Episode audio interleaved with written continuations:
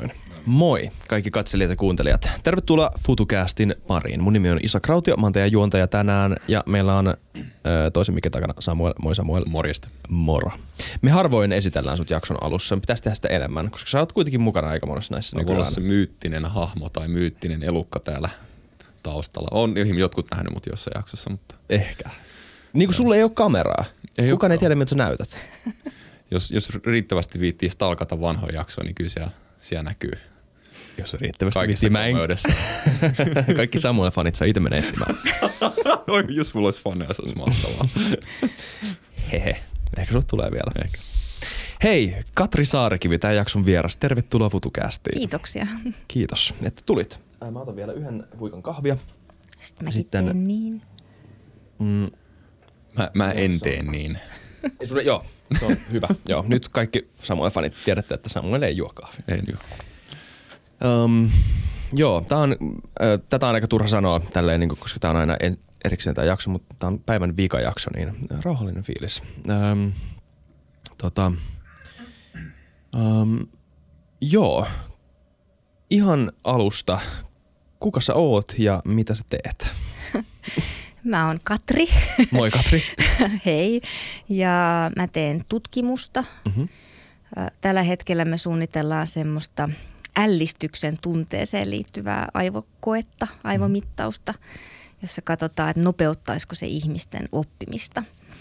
Ja me ollaan mun tiimin kanssa tutkittu kaikenlaisia kysymyksiä, aika paljon empatiaan liittyviä kysymyksiä, että mitkä aivomekanismit tuottaa sitä tai mitkä aktivoituu silloin, Mm. kun me ymmärretään toisiamme ja hommat sujuu. Ja, ja aika paljon meitä on kiinnostanut myös se, että toimiiko tämä empatia, kun ollaan netissä Mm. tai tietokoneen välitteisessä vuorovaikutuksessa.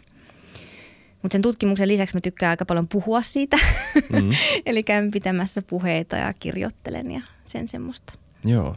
Me ollaan muutaman akateemikon kanssa puhuttu tuosta, että kuinka tärkeä rooli toi loppujen lopuksi on ö, siis akateemiselle maailmalle ylipäätään olla menettämättä sitä kykyä kommunikoida sitä, mitä siellä tapahtuu, koska ainakin nykyään se vaikuttaa monen, monelle ihmisryhmälle tai monen e- muuhun elämän osa-alueessa aika eristäytyneeltä instituutiolta, Mm. niin on hyvä, että on olemassa sunlaisia ihmisiä, jotka on kertomassa ja puhumassa siitä avoimesti. Niin. Mun mielestä on kuitenkin hyvä pitää ne aika erillään, että se tieteen tekeminen ja siitä puhuminen on tavallaan kaksi ihan eri lajia. Kyllä. ja ne Mm. vaatii erilaisia ominaisuuksia, eikä Mm. kaikilla tarvi olla näitä ominaisuuksia, jotka on, niin auttaa tässä puhumishommassa. Just niin. Ja välillä mä pelkään, että ihmisillä menee sekaisin se, että se, jos joku on paljon esillä, että se tarkoittaisi, että hän on hyvä tutkija, kun ei se välttämättä niin mene. Mutta, mutta kyllä mä itse pidän tärkeänä sitä, että jos, jos syntyy uutta tietoa, että ihmiset sais kuulla siitä ja että ihmisillä heräisi uteliaisuus ja kiinnostus sitä tieteen tekemistä kohtaan. Mm. Mutta on kyllä totta, että monelle hyvälle tutkijalle ei välttämättä ole olemassa mitään kauhean yksinkertaista väylää saada itsensä jotenkin meritokraattiseen, saada itsestään tämmöistä meritokraattista tietoisuutta herätettyä Niin. yhteiskunnassa. Mutta toisaalta sitten se akateeminen järjestelmä tai tieteen maailma, tiedeyhteisö toimii ihan omilla pelisäännöillä. Joo. Et siellä meritoidutaan tietyllä tavalla ja sitten saa positioita ja rahoitusta. Ja siihen ei yleensä vaikuta se, että onko ollut jossain podcastissa. Niin, mikä on ehkä ihan hyvä juttu. se on todella hyvä juttu, Joo. koska eihän se tosiaan ole niin kuin, ei, ei puhumalla sitä tiedettä tehdä. Se vaatii sitä, että osataan kysyä oikeat kysymyksiä ja suunnitella kokeita ja, ja tehdä niitä laadukkaasti. joka on tosi, tosi, tosi, tosi tarkkaa ja jopa ehkä vähän pitkäveteistäkin duunia, eikö vaan? No ainakin se vaatii kärsivällisyyttä. Joo. Että on paljon semmoisia kysymyksiä, joihin, jo, joihin vastaaminen edellyttää sitä, että tehdään sarjakokeita. Ja Mm. sitten vaikka niin kuin vuosikymmenien päästä voidaan katsoa, että mitä tämä kaikki meille osoittaa, että meneekö se enemmän tohon vai tohon suuntaan. Just niin, kyllä. Mulla on kaikesta noista sun äm, mainitsemista teemoista jonkunnäköisiä kysymyksiä tässä ja niistä me toivottavasti tämän jakson aikana puhutaan ja keskustellaan, mutta toi ällistyttävyyden tunne, siitä mä en tiennyt. Mikä edes, mistä on kyse? Niin. Tota, meillä on käynnissä tämmöinen Finski-niminen hanke, joka mm-hmm. tutkii ja pyrkii kehittämään suomalaista tiedepääomaa. Ja siihen liittyy paljon eri tutkimuksia ja osa hankkeita ja tällaisia. Se, sitä koordinoidaan Turun yliopistosta. Ja siellä me tehdään tällainen koe, jossa selvitetään, että miten tavallaan, tämä liittyy siihen kysymykseen, että miten tunteet vaikuttaa oppimiseen ja tiedon käsittelyyn, joka on aika tavallaan olennainen kysymys nykyään, kun mm. kaikenlaista tietoa on liikkeellä, ihmisiä yritetään manipuloida, mm. niin millä tavalla tunteet osallistuu siihen, että mitä me pidetään totena ja miten se tieto menee perille. Mm. Niin ähm, on tavallaan, tai tavallaan voi ajatella, että tunteet on eräänlaisia oppimistiloja – ja jos halutaan tosi tehokkaasti omaksua tietoa, niin uteliaisuus on aika hyödyllinen tunne. Mm. jos on ihminen uteliaassa mielentilassa, niin jostain syystä meidän oppimiseen liittyvät aivorakenteet toimii tehokkaammin ja asiat vaan painuu mieleen. Ja ällistys on sitten vielä semmoinen niin kertaluokkaa väkevämpi oppimistila, että jos on ällikällä lyöty, mm. niin ainakin yhden tutkimuksen mukaan meidän aivoissa tämmöinen mallien ylläpitoon liittyvä alue vähentää aktiivisuutta. Eli pipo vähän niin kuin löystyy, eli voi olla niin kuin helpompi muuttaa niitä ajattelumalleja ja päivittää niitä. Ja ihminen ällistyy, kun hän kokee jotain semmoista, jonka rinnalla ö, tuntee itsensä pieneksi, että siitä voi tulla semmoista älyllistä nöyryyttä. Eli kaikki tämmöiset isot luonnon ilmiöt ja semmoiset niin käsittämättömät asiat, että leuka loksahtaa ja mm. silmät pullistuu, niin se on sitä ällistystä. Ja toi on varmaan tosi tärkeä osa, siis ihan niin kuin vilpittömässä oppimisessa, että ihminen kokee jonkunnäköistä inspiraatio siitä, mitä opitaan, mutta mm. mut toi manipulaatiokysymys on tosi mielenkiintoinen, koska mä en tiedä, miten tämä todellisuudessa menee, mutta mä uskon, että meillä on aika monella on käsitys siitä, että meidän tunteet jotenkin seuraa meidän ajatuksia, että me reagoidaan tietoisiin ajatuksiin, kun taas mä en tiedä kuinka paljon tämä pitää paikkansa, mutta aika usein meidän ajatukset on meidän tunteiden rationalisointia, semmoista jälkikäteistä rationalisointia, mm. että me tunnetaan jotain, sitten me selitetään itsellemme, miksi me tunnetaan näin. Niin jos me jos tämä sama ilmiö näkyy oppimisessa, niin mistä ylipäätään voi, onko kaikki oppiminen jonkunnäköistä manipulaatiota, öö, mutta sitten on vaan olemassa eri syystä parempaa oppimista ja huonompaa oppimista, mutta mm. kaikkeen liittyy jonkunnäköinen niin kuin, tunnetilan manipulaatio. Mm, mä ehkä lähtisin liikkeelle siitä, että on tosi vaikea erottaa tunteita ja ajattelua. Mm. Et yleensä jos miettii, että mitä mun päässä nyt tapahtuu ajattelua, niin siinä on tunne niin kuin jatkuvasti sävyttämässä sitä. Eli tunteet on semmoisia tärkeyden signaaleja meidän aivoissa. Ne suuntaa meidän energiaa, suuntaa tarkkaavuutta, kertoo meille, että joku on hyvin tai huonosti ja niin poispäin. Ja oppiminen on aina muutosta. Ja se voi olla sitten vähän niin kuin kontekstista riippuen muutosta joko hyvään tai huonoon suuntaan. Semmoiseen suuntaan, joka auttaa meitä ymmärtämään maailmaa paremmin tai vaikka semmoiseen suuntaan, joka auttaa meitä sitoutumaan johonkin ryhmään paremmin, mm. mutta sitten heikentää meidän ymmärrystä maailmasta. Mm. Eli oppimista yleensä tapahtuu tosi helposti ja luonnostaan, mutta sitten on vähän vaikeampi kysymys, että milloin se on hyvää ja milloin se on huonoa. Mm. Se voi olla tehokasta se oppiminen, mutta se ei välttämättä johda siihen se tehokas oppiminen, että me ymmärretään maailmaa paremmin. Mm. Joku voi tosi tehokkaasti oppia jonkun vaikka taikauskoisen tavan mm. esimerkiksi. Tai tehdä jonkun väärän päätelmän ja vakuuttua siitä syvästi. Just niin. Mm. Mutta tämä on mun mielestä jotenkin näkyy siinä esimerkissä, mitä sä sanoit tässä jakso alussa, että tieteen tekeminen ja tieteestä puhuminen on kaksi ihan eri asiaa. Jotenkin mm. me, ei, me ei oleteta tieteen tekijältä samaa kykyä kiteyttää, popularisoida, vetää jollain tavalla – yksityiskohtaisia mut, mutkia suoriksi, kuvailla kiinnostavasti, olla karismaattinen, et cetera, et cetera. Mm. Tämmöiset asiat liittyy suoraan siihen tunneyhteyteen, jonka sä ihmisenä luot toiseen ihmiseen, jolle sä kerrot siitä sun ö, tieteestä tai mistä ikinä, joka mm. sinänsä suoraan liity siihen itse tieteeseen tai siihen tietoon, mitä opetetaan. Niin, niin – hy- hyväänkin oppimiseen voi kuulua jonkunnäköistä tietoista, manipulaation huono sana, mutta niin. ymmärrätkö mitä mä tarkoitan? Ehkä voisi puhua vuorovaikutuksesta. Ehkä, joo. Ja siinähän on se vaikuttaminen, että vuoroin mm. vaikutetaan toisiimme. Kyllä. että miten niin kun, nyt me yritetään käydä hyvä keskustelu. Mm. Ja sen takia Yritetään me parhaamme. yritetään, parha, yritetään nyt vähän hei. Sempataan kovasti ja se edellyttää sitä, että me vaikutetaan toisiimme. Mm. Eli mä niin kuin mietin, että miten mä saisin sut ymmärtämään tämän asian, mikä mulla on päässä. Mm. Ja siihen liittyy se, että mä luen sun reaktioita, että jos sulla menee otsaryppy, että nyt se ei tajunnut, nyt se on hämmentynyt, mm. että mä pääs kokeilemaan uudella tavalla. Että kyllä ihmiset vaikuttaa toisiinsa koko ajan. Mutta ehkä, ehkä manipulaatiossa on sitten se klangi, että siinä on tällainen niin kuin – mulla on joku tietty agenda, mm. joka on vähän niin kuin pahan tahtoinen. Et nythän mm. mulla on agenda. Mä mm. haluan, että tästä tulee hyvä podcast mm. että me ymmärretään toisiamme niin. ja keksitään uusia ideoita. Mutta niin manipulaatio olisi sitä, että jos sulla olisi joku agenda vielä sen taustalla, niin. jonka sä yrittäisit peittää sun niin kuin, ähm, niin. tämän niin kuin näkyvän agendan taakse ikään kuin. Yrittäisit Ehkä. Joo, mä ymmärrän sen negatiivisen Joo. klangin siinä sanassa. Joo, mutta vaikuttamista tapahtuu koko ajan. Sehän on osa viestintää ja vuorovaikutusta. Kyllä. Um, Okei, okay. no toi empatia. Sitä sä oot tutkinut aika kauan ja siitä mä tiedän, että sut tunnetaan myös öö, hyvin. Ja ihan, lähdetään ihan perusjutuista, että me tiedetään, mistä me puhutaan, koska empatia on vähän tämmöinen termi, jota kaikki käyttää.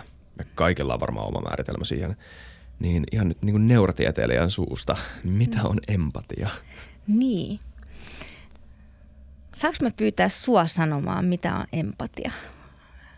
Uh, Okei. Okay. Mitä se on sun mielestä? Mitä kaikkea se voisi olla? No,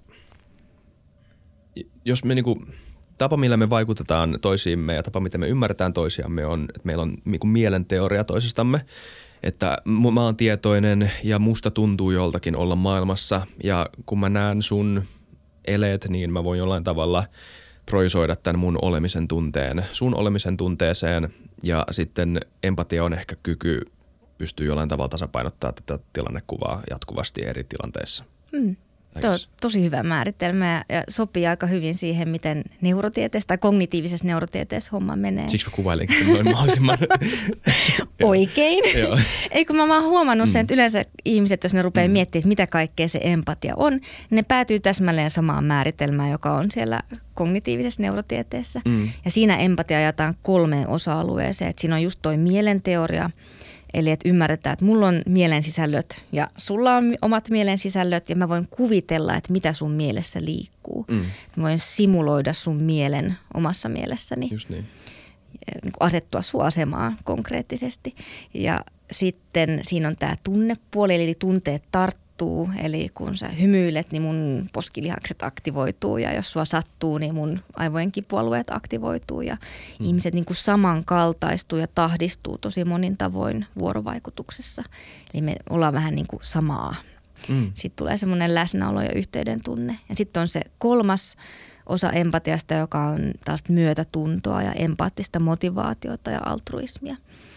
Ja joskus käy niin, että ihmiset muistaa ehkä vain yhden puolen empatiasta, että ne ajattelee, että empatia on sitä, että itkeskellään mm. ja niin kuin suostutaan vaan kaikkeen, mitä toiset haluaa ja ymmärretään loputtomasti tai, tai ymmärretään liikaa. Mutta empatiassa on tosi monia näitä puolia ja niitä voi erikseenkin hyödyntää. Mm. Just niin. Joo, mä luulen, että se on toi vika, joka usein tulee ihmisille mieleen ekana, että niin. tätä se on. Niin. Kun taas empatia, mm, johtaako empatia aina – myötätunnon tunteeseen vai onko empatia myös paljon muutakin? Ei, just se mielenteoria tai se toisen ajatusten mielen ymmärtäminen, niin, niin sitä voi hyödyntää vaikka just siinä manipulaatiossa. Niinpä. Mm. että, eikö tämä Sun Tzu ole kirjoittanut, että tunne itsesi, tunne vihollisesi ja mm. no, siinä ei varmaankaan ollut altruistinen motiivi. Mm. Ja juuri sillä empatialla me pystytään tuntemaan, eli mitä se ajattelee, mitä se seuraavaksi aikoo, miten mä voin torjua sen aikomukset. Mm. Samoin sitä tunteiden tunnistamista voi, voi hyödyntää myöskin pahoihin tarkoitusperiin, että ei kaikki johda siihen, että halutaan toiselle hyvää ja pyritään auttamaan. Mm. Joo, kyllä. Eikö englanniksi ole tämä käsite, tämä dark empath, mikä se olisi suomeksi, mutta nimenomaan ihminen, joka ymmärtää, tai kova, silloin taitavat empaattiset taidot, mutta se käyttää niitä vähän niin kuin mm. pimeisiin, ei niin altruistisiin tarkoituksiin. Niin. Yksi hyvä esimerkki tuosta olisi varmaan Henry Kissinger, tämä tota, amerikkalainen diplomaatti kylmän sodan aikana, joka oli siis no pitkä tarina, mutta siis teki kaiken näköistä, ylläpiti aikamoisia tämmöisiä diplomaattisia himmeleitä ja öö, oli mukana neuvottelemassa kaikenlaista öö, tosi kireeseen aikaan. Niin sekin, mun mielestä niin kun, se mitä Kissingeristä sanotaan, että miksi hän oli niin hyvä diplomaatti etenkin siinä aikana ja miksi oli niin tärkeä, oli se, että hänellä oli kyky aina pystyy aistimaan valtasuhteet – mm. ja, ja missä on heikkoudet ja vahvuudet eri, ihmiset, eri ihmisillä ja niiden asemissa. Niin toikin on varmaan jonkunnäköistä empatiaa. On ilman muuta. Siis jos se, se, kaikki ne taidot, joilla me ymmärretään toista, mm. kuuluu tähän, tähän tota, niin kuin ilmiöön tai tähän, tähän kykyjen kokoelmaan. Mm. Eli se on empatia ja, ja sitten mutta empatialla on tällainen niin kuin positiivinen sävy ihmisten mielessä, että se on sitä auttamishalua. Mm. Mutta tästä ainakin tämän meidän tieteenalan näkemyksestä tai näkökulmasta siihen kuuluu myöskin just toi, että, että niin kuin neutraali kyky ymmärtää toista ja lukea toista, mm. samaistua toiseen. Just niin. Mutta mä en ehkä niinku lokeroisi ihmisiä tuolle dark empath-tyyliin. tai psykopaatti tai niin. superempaattinen. Et meillä on kaikilla näitä piirteitä. Mm. Ja kyse on enemmän siitä, että kuinka hu- hyvin tuntee itsensä ja huomaa, että minkälaisia taitoja mulla on ja ku- kuinka hyvin pystyy niinku sit kontrolloimaan niitä taitoja mm. ja hyödyntämään eri tilanteissa. Joo. Okei, okay, mielenkiintoista. Öm, miksi empatia on tärkeää ihmiselle? Miksi meidän kannattaa olla, tai ei kannattaa olla, miksi me ollaan empaattisia? Miksi me ollaan kehittynyt tämmöisiksi? Me ollaan eläimiksi? empaattisia sen takia, että me ollaan niin surkeita eläimiä. Mm-hmm. on pari... Go on, sä puhut nyt musta. Me ollaan todella, myös minä. niin, no totta, okei. Okay, me ollaan tämmöisiä, yhdet, pari tutkijaa on kuvannut, että, että muihin suurpetoihin verrattuna ihmiseläin on pieni, mm. hidas ja heikko. Jep. Eli meidän on täytynyt keksiä jotain muuta, jolla selviytyä tässä mm. karussa maailmassa. Ja toki tämä älykkyys on yksi niin kuin tosi hyvä oppimiskyky ja ongelmanratkaisukyky, mm. mutta myöskin se kyky yhteistyöhön. Että ajatellaan, että me ollaan nykyään näin empaattisia sen takia, että meidän on ollut pakko tehdä yhteistyötä, jos me ollaan haluttu selvitä. Mm. Just niin. niin. Eli kyky, öö, niin samaistumiskyky on ihan niin kuin selvi, selviytymisen kannalta niin. elintärkeä. Tai siis tämmöisten, niin kuin, mä ajattelin, niin. että meinaat, että, että me luodaan yhteisö ja me, meillä on kyky. Me voidaan jakaa niin kuin sitä ongelmanratkaisun kuormaa. Joo. Me voidaan jakaa sitä selviytymisen taakkaa jollain tavalla. Tämmöinen tota, kognitiotieteilijä, tämmöinen kanadalainen kognitiotieteilijä John Verveikki, joka on ollut, jota mä oon lukenut pitkään aikaa, puhuu tämmöistä kuin distributed cognition, eli distribuoitu mm. kognitio. Joo. Ja tämä nyt se ei siis tarkoita, että olisi olemassa mitään niin kuin ylitietoista ulottuvuutta, johon kaikki voi vaan tota, niin. laittaa töpselin sisään ja imeä siitä infoa, vaan että niin kuin on ihan totta, että kognitio, ihmisen kognitio paranee mm, mitä enemmän sitä parviälystä jollain mm. tavalla – se on niin hajautettu. Hajautettu, niin. Se voi huomata esimerkiksi siinä, miten, miten niin muistaminen on aika usein mm. jaettua puuhaa. Että jos me tavattaisiin vaikka neljän viikon päästä kadulla, mm. sitten me voitaisiin, niin kuin, että hei olipa tosi kiva keskustelu, että tota, miten, miten, se meni, mitä sä söitkään silloin ennen tota, mitä se söikää? Sitten sit sä muistat sen. Ja sitten mä oon niinku sijoittanut sun päähän osan mm. siitä tiedosta ja mä tiedän, mm. että mä mm. voin hakea sen sieltä. Ja samaan tapaan se kognitio on nykyään hajautettu myöskin niin meidän aivojen ja näiden kaikkien aparaattien välille. Muist, muisti on kyllä tosi, tosi mielenkiintoinen juttu. Tai sille, että ka- kaikillahan on tämä kokemus siitä, että joku yksi haju tai joku yksi ääni tai yksi, joku triggeri vaan saattaa – yhtäkkiä vetää jostain mielen arkistoista niin värikkään ja elävän mm. kuvan ja muiston, semmoisen videopätkän jostain hetkestä, jota ei ollut ajatellut vuosiin ja se on mm. edelleen ihan hd Missä se on ollut? Niin, siellä se on. ja toi on hyvin kuvattu, että, että ei olla ihan varmoja, että meneekö se silleen, että tai menisikö se sittenkin niin, että kaikki tieto on tuolla, mm. mutta siihen ei vaan enää löydä reittiä. Mm sitten joskus löytyy just tuommoinen tosi nopea reitti johonkin mm. muistoon tai johonkin tietoon, joka sinne on tallentunut.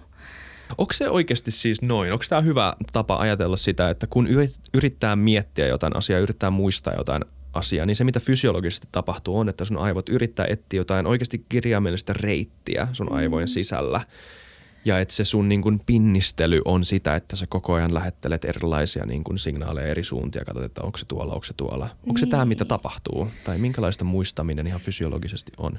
Mä hirvittää vastata, koska mä en ole muistin tutkija. Okay. Mutta väittäisin, että se menee sillä tavalla, että, että mm, mitä niin kuin laajempaan tai mitä enempään tietoon jokin muistettava asia sitoutuu, siihen enemmän, sitä enemmän siihen voi olla reittejä. Mm.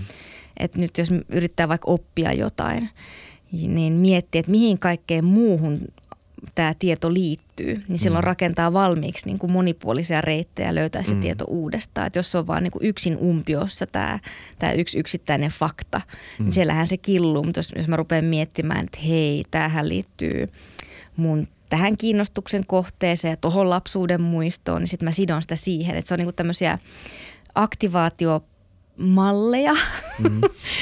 ja niin kuin samaan aikaan voi aktivoitua monenlainen tieto ja sitten niin kuin se, että putkahtaakin se asia, mm. jota sä yrität muistaa. Onko ihminen, mitä sä kuvaisit ihmistä eläimenä, paitsi typerä ja heikko ja limainen ei, ja ei ällöttävä? Niin ja, no, okay, vähän niin kuin Iisak. niin, vähän niin kuin, kuin Iisak. Joo, ärsyttävä ja tyhmä. Ja, tota, ähm, niin, onko ihminen enemmän, enemmän empaattinen vai itsekäskeinen eläin sun mielestä? Niin, kumpaakin samaan aikaan, mm. tilanteesta riippuen. Okay. Ihminen on semmoinen tilannesidonnainen eläin. Okei. Okay. tosi muovautuva. Ihminen, joka on todella niin kuin aut, niin kuin auttavainen toisia kohtaan ja ymmärtäväinen, voi olla ihan hirvittävä sit jotain muuta kohtaa. Ja niin mm. niin nämä kaksi puolta voi olla ihmisessä totta samaan aikaan. Se on ehkä semmoinen ristiriita, jota on välillä vaikea käsittää, että mehän toivottaisiin, että ihmiset olisivat nyt joko tai. Mm. Että on tällainen, että pitää olla täydellinen uhri esimerkiksi. Että, että jos niinku, et sitten jos on uhri, niin hänessä ei saa olla yhtään mitään vikaa. Mm. Esimerkiksi oli tämä Turun terroritapaus silloin vuosia mm. sitten, jossa ihmisiä puukotettiin mm. muistaakseni. Ja sitten yksi tyyppi meni väliin, sankari, miten mm. epäitsekäs teko. Ja hänelle itselleenkin kävi huonosti. Mm. Sitten myöhemmin kävi ilmi, että hän oli, hän oli tainnut petkuttaa jossain vakuutuskorvausjutuissa tai jossain. Liittyen siihen vammaan? Niin vissiin. ollut? Jotenkin Joo. tälleen. Nyt mä en halua joutua niin kuin allegedly, allegedly. Mä en mm. muista ihan tarkalleen itsekään. Joo, tota, tällaista tämä muistaminen Joo. on. Niinpä. Et ei olla varma, mutta kuitenkin tässä just niin kuin, että sit ihmiset on, niin kuin, ah se onkin ihan hirveä tyyppi. Mm. Onko? Mutta eikö se äsken just niin kuin vähän aikaa kuitenkin mm. teki todella epäitsekkään teon? Molemmat saattaa olla totta samaan aikaan. Niin, mm. niin. Just niin. Ja kyllähän me, me muovaudutaan tosi paljon toisten ihmisten kautta. Me, me tullaan ihmisiksi vuorovaikutuksessa. Mm. Että jos meillä on, meillä olisi tämmöinen kuvitteellinen lapsi, jolle jos minkäänlaista ihmiskontaktia elämänsä aikana, niin hän ei olisi tämän kaltainen otus kuin mitä sinä ja minä ollaan. Mm. Että on tosi vaikea erottaa sitä niin kuin empatiaa toisten kautta ja toisten kanssa elämistä siitä, että ihminen niin kuin pyrkii pitämään itsensä hengissä. Sitähän se itsekkyys pohjimmiltaan on. Mä pyrin siihen, että mulla menee hyvin, että, että pysyn hengissä. En osaa, tuosta mielessä en osaa nähdä sitä itsekkyyttä niin kuin pahan, pahana asiana. Joo, joo en, kyllä, toi on ihan hyvä, hyvä pointti. Tämä on jännä keskustelu, mitä monet on varmaan käynyt, että onko olemassa mitään aitoa epäitsekkyyttä tai mitään aitoa altruismia tai mm. kytkeytyykö altruismi aina jonkunnäköiseen itsekkyyteen lopulta, että mä saan tästä mielihyvää tai mm. mun mielestä ö, mä oon hyvä ihminen, koska mä autan tai, tai onko olemassa mitään pyyteetöntä epäitsekästä altruismia edes olemassa tai onko tätä hyödyllistä edes ajatella niin? Mun mielestä se menee jotenkin vähän sekaisin toi argumentti, koska jos onko se itsekästä, että ihminen tekee jotain, hmm. joka tuottaa hänelle mielihyvää. Niin. Aika useinhan, niin kuin jos auttaa toista, kyllä siitä tulee jotain hintaa itselle. Että siinä menee aikaa, siinä menee rahaa, siinä niin kuin vaikka tota, jotenkin itse kärsii niin. niin kuin objektiivisesti ajateltuna. Mutta samaan aikaan voi olla mielessä niin kuin mielikuva siitä ihmisestä, jota auttaa ja sitten niin kuin voi hitsi, miten se tulee niin kuin nauttimaan tästä ja sitten se tunne tarttuu itseen, mikä tuottaa mielihyvää. Onpas itsekästä.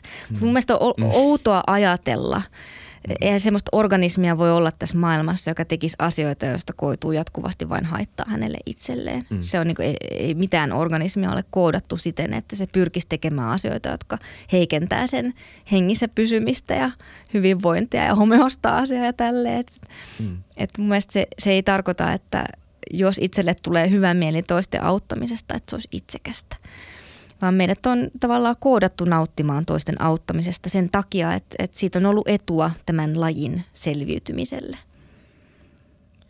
Kyllä.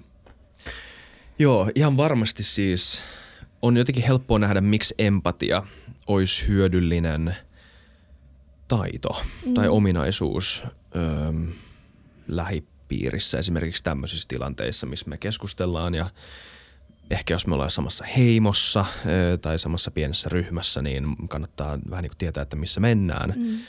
Mutta me eletään aika isoissa ö, yhteisöissä nykyään ja monet niistä on ns. kuviteltuja yhteisöjä.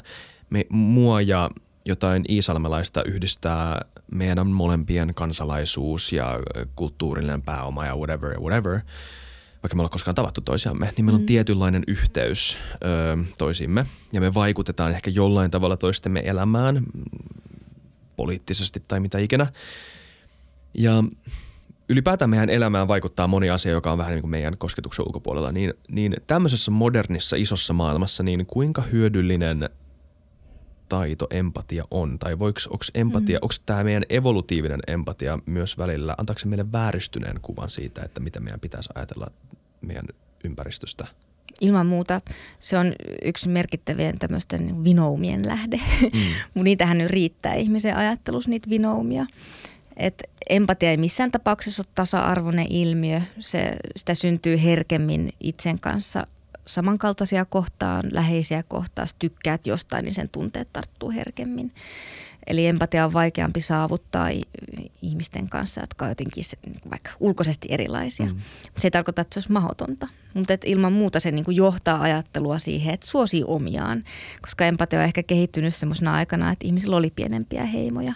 Mm. Ja se myöskin ehkä, mä mietin, että voisiko se johtaa siihen, että kun sitten ollaan vaikka jossain somessa mm. vuorovaikutuksessa niin kuin miljoonien ihmisten joukon kanssa, niin sitten halutaankin alkaa lokeroimaan ja kategorisoimaan enemmän – koska ei pystytä käsittämään tuommoista isoa ihmismassaa, vaan on se joku tietty rajoitin siellä, mikä sitten puolestaan johtaa empatian vähenemiseen, kun ajatellaan, että nyt sä oot ton kategorian edustaja, ton joukon edustaja, etkä ihminen.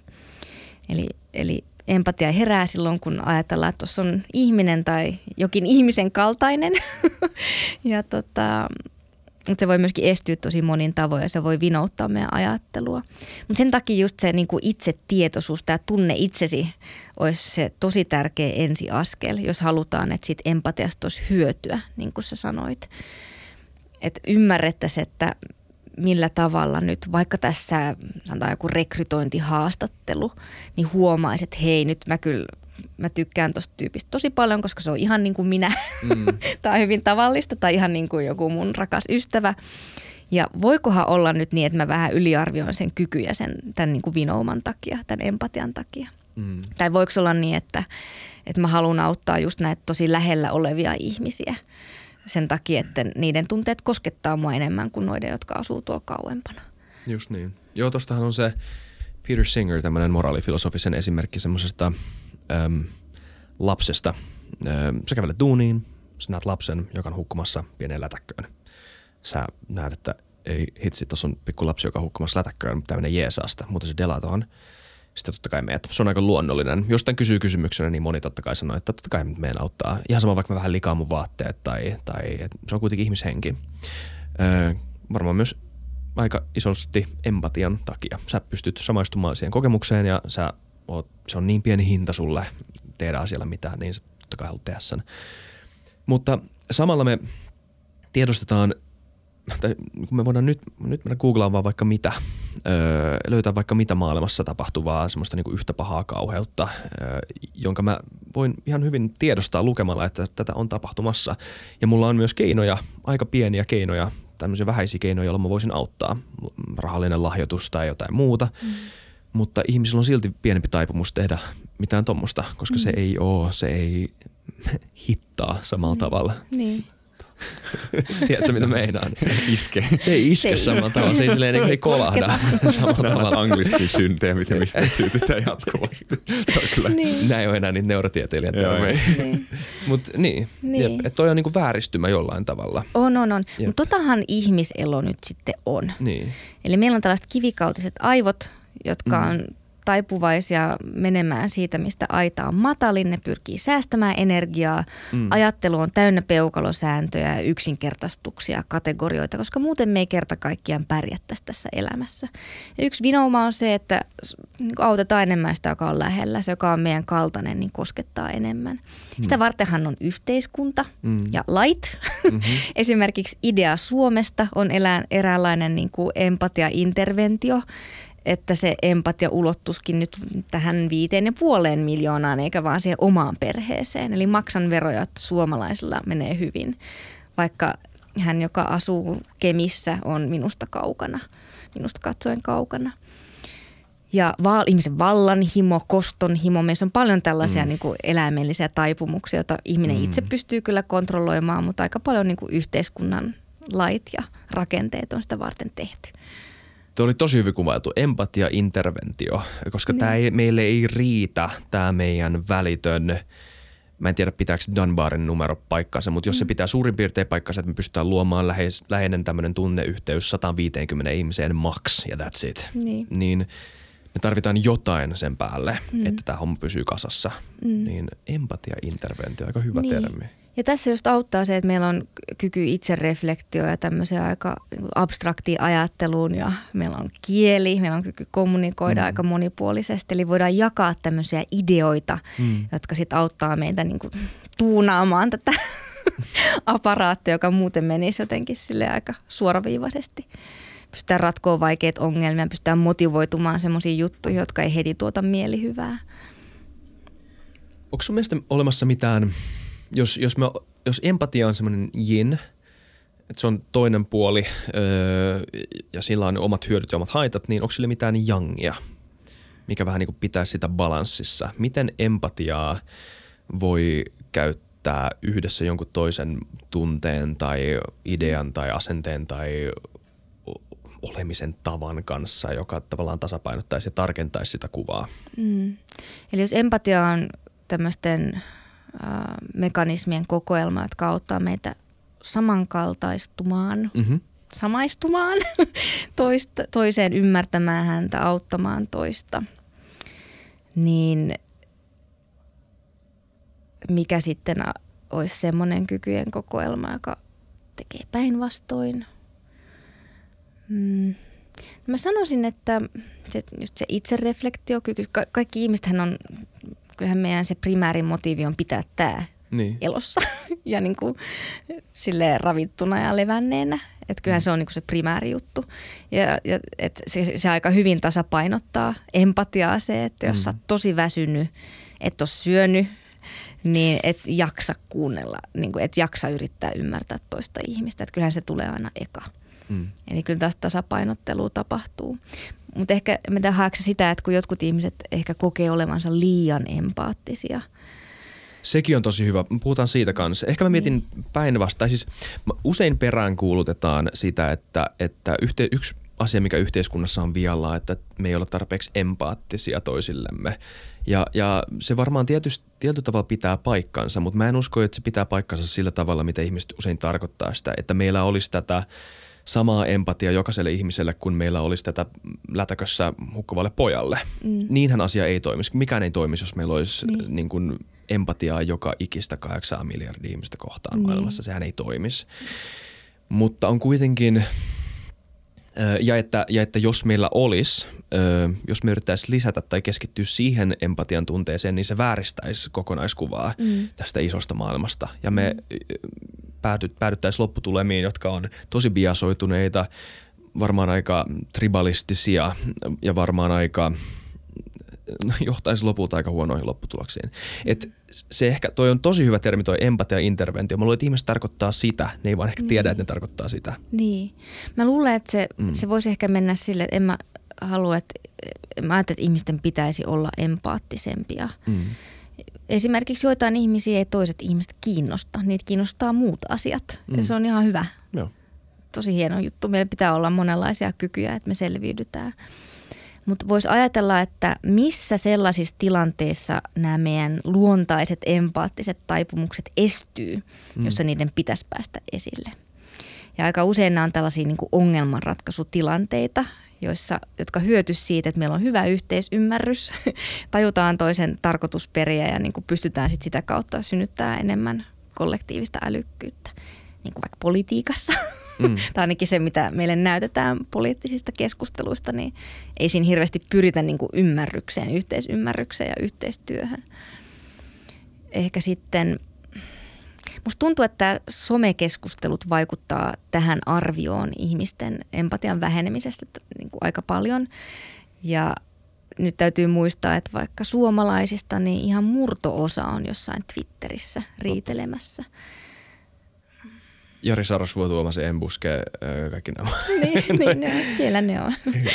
Mutta missä ne muut on ja että onko tosiaan niin, että me tarvittaisiin enemmän empatiaa ihmisten välille arjessa. Ehkä joskus mä kaipaisin enemmän semmoista ihan vaan niin peruskäytöstapoja ja toisen huomioimista, että, että Helsingissä, mm. tämä, musta tuntuu, että musta on tulos niin kuin vähän vanha. Okay. Mutta nyt on niin, että minä arvostaisin sitä, että kadulla mm. voihan vaikka niin kuin katsoa vähän silmiin ja sitten, että kumpikin väistää, että, että jotenkin niin kuin tajuisi, että, että on muita ihmisiä olemassa – ja että olisi kiva, jos kaikilla olisi hyvä. Ja moikata, please. Ja, jos jos niin. te olette samassa tilassa tyypin kanssa, niin kuin Jari itse asiassa sanoi siinä jaksossa, mm. minkä me tehtiin hänen kanssaan, niin kuin, että tämä on juttu, mitä nyt vähän kiilotaan omaa harniskaani tässä, mutta niin kuin ei ole mikään iso juttu naapuria tai jotain ohi kulkevaa tyyppiä, jolla sattuu niin kuin syntymään katsekontakti, niin moikkaa. Edes mm. niin kuin pieni semmoinen, niin. se on tosi jees. Niin.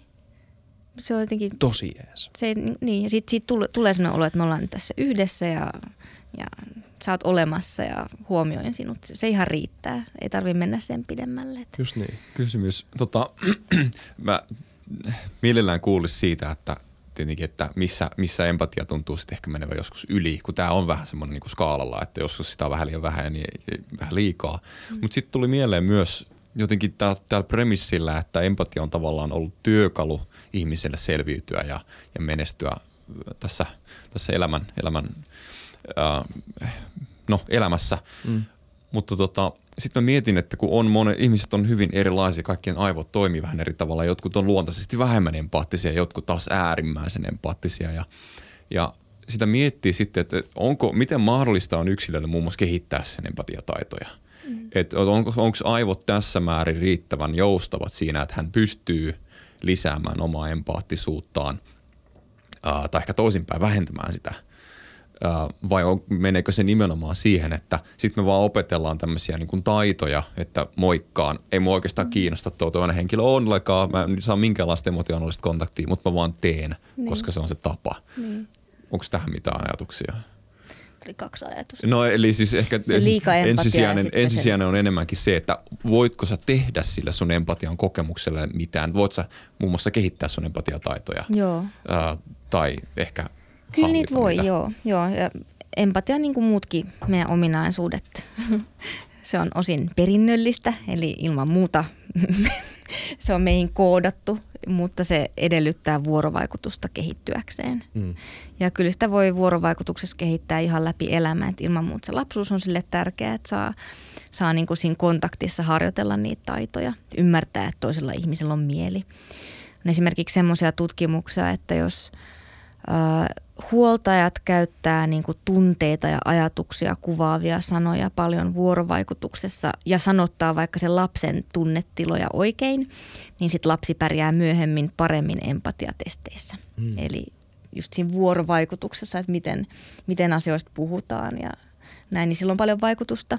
Sitten aikuisilla on tehty sellaisia tutkimuksia, että kaunokirjallisuuden lukeminen voisi parantaa just sitä mielenteoriaa, eli sitä ymmärrysosiota. Ja tämä saattaa selittyä luovan ajattelun kautta, mielikuvituksen kautta, kaikki mikä ruokkii mielikuvitusta, niin voi auttaa meitä just kuvittelemaan niitä toisten mielen sisältöjä. Sitten tunteiden tunnistamista voi opetella, että pystyy paremmin lukemaan, että hei nyt se on niinku, se vähän niinku vipeltää tuossa, että onkohan se hermostunut. Mä kuuntelin kyllä, mä lupaan, mun pitää etsiä vaan yksi tota, öö, lainaus, joka liittyy nimenomaan tähän mä haluaisin syöttää tämän sulle. Joo. Kuulla sun kommentit. Tää tuli itse asiassa Jari Sarasvuolta. Nyt mä oon kolme kertaa maininnut sen nimen tässä jaksossa, mutta se oli hyvä jakso, eli kannattaa kuunnella sekin. Ähm, tota, sillä välin, sillä välin. sano vaan, joo, Joo. sori. Toinen tapa lisätä empatiaa on miettiä, että, että, että se on myös tämmöinen tilannesidonnainen juttu. Että mitä tässä meidän välillä on, joka estää meidän empatiamekanismia aktivoitumisen. Ei ole monta reittiä lisätä sitä ja kehittää, jos, jos haluaa. Tietenkään ole pakko. ja mun mielestä on ihan ok vain sitä feikatakin. Aika usein se riittää, että mm. aa voi, ikävä kuulla. Ja sitten niinku eteenpäin. Et mitä se haittaa, jos ei nyt niinku niin syvästi koskettanut ton ventovieraan tunteet. Mm. Se on jotenkin jännä, että miten ihmiset välittää kuitenkin siitä, että mitä toinen henkilö tuntee niin kuin heitä kohtaan ja, mm. ja niin edespäin. Jep. Jep, sille, että jos sä oot parisuhteessa, niin sun kannattaa oppia se aika nopeasti, että aina ei kannata neuvoa, jos tulee ongelmia, vaan kannattaa kuunnella. Ja peilata niitä. Ja Joo. se on tosi outoa, että vaan se auttaa, Niin. mutta se auttaa. Ja myös jos sekin käy ilmi, että tavallaan toinen tekee asiat aivan oikein, mutta sieltä puuttuu tunteita taustalta, niin sekin mm. saattaa aiheuttaa toisessa vaikeita tunteita, mm. Niin. koska hetkinen, että miten aito sä sitten loppujen lopuksi oot. Niin, sä lähet tonne mukaan vaan sen takia, että sä, sä haluat miellyttää mua. Niin, että sä niin. oikeasti tykkää tästä shoppailusta. Mutta kai vaatimus, että pitäisi, sun pitäisi niinku tuntea ihan samalla tavalla kuin minä. Niin. Mutta se on jännä, miten merkityksellistä se on ihmisille. Niin. Että he, he kaipaa sitä ja, ja se saattaa nimenomaan vaikuttaa monenkin suhteeseen paljon. Sitten tietenkin ehkä opitaan vähän sietämään tuollaista, että no toi on nyt vaan tollanen. On se muissa asioissa ihan hyvä, mutta ehkä mä nyt hyväksyn sen, että se vaan yrittää, Niin. mutta ei ehkä aina onnistu tuntemaan nimenomaan. Nyt sä löysit sen sitaatin. Mä löysin sen. Yes. Tämä on siis tota, siitä jaksosta. Suhde äidinkieleen on elämänhallinnan yksi tärkeimpiä kulmakiviä. Kielellinen kykyä ratkoa tunneristiriitoja ja ristiriitoja ihmissuhteissa. Se on sun mielestä ihan hyvä, hyvin sanottu. Että niin kun, op, niin kun suhde kieleen, eli varmaan se, että kuinka hyvin pystyy oikeasti sanallisesti ilmaisemaan itseään Niin. öö, ja puhumaan itselleen ö, omista ö, tunnetiloistaan, niin se on elämänhallinnallinen taito. Ei se välttämättä liity kielelliseen kykyyn, se kyky ymmärtää itseään. Mutta kyllä mä voisin sitä mieltä, että se on tosi olennaista. Ja sitä mä toivoisin, että sitä mä ehkä haluaisin enemmän, jos jotain, vaikka empatian sijaankin. Tai jopa mm. tämän kohteliaisuuden sijaan sellaista, että ihmiset, mikä itse asiassa saattaisi johtaa enemmän siihen kohteliaisuuteen, että ihmiset mm. ymmärtäisi itseään paremmin, pystyisi tarkastelemaan omaa toimintaa ja myöskin sitten miettimään, että miten mun toiminta tässä vaikuttaa vaikka meihin kaikkiin.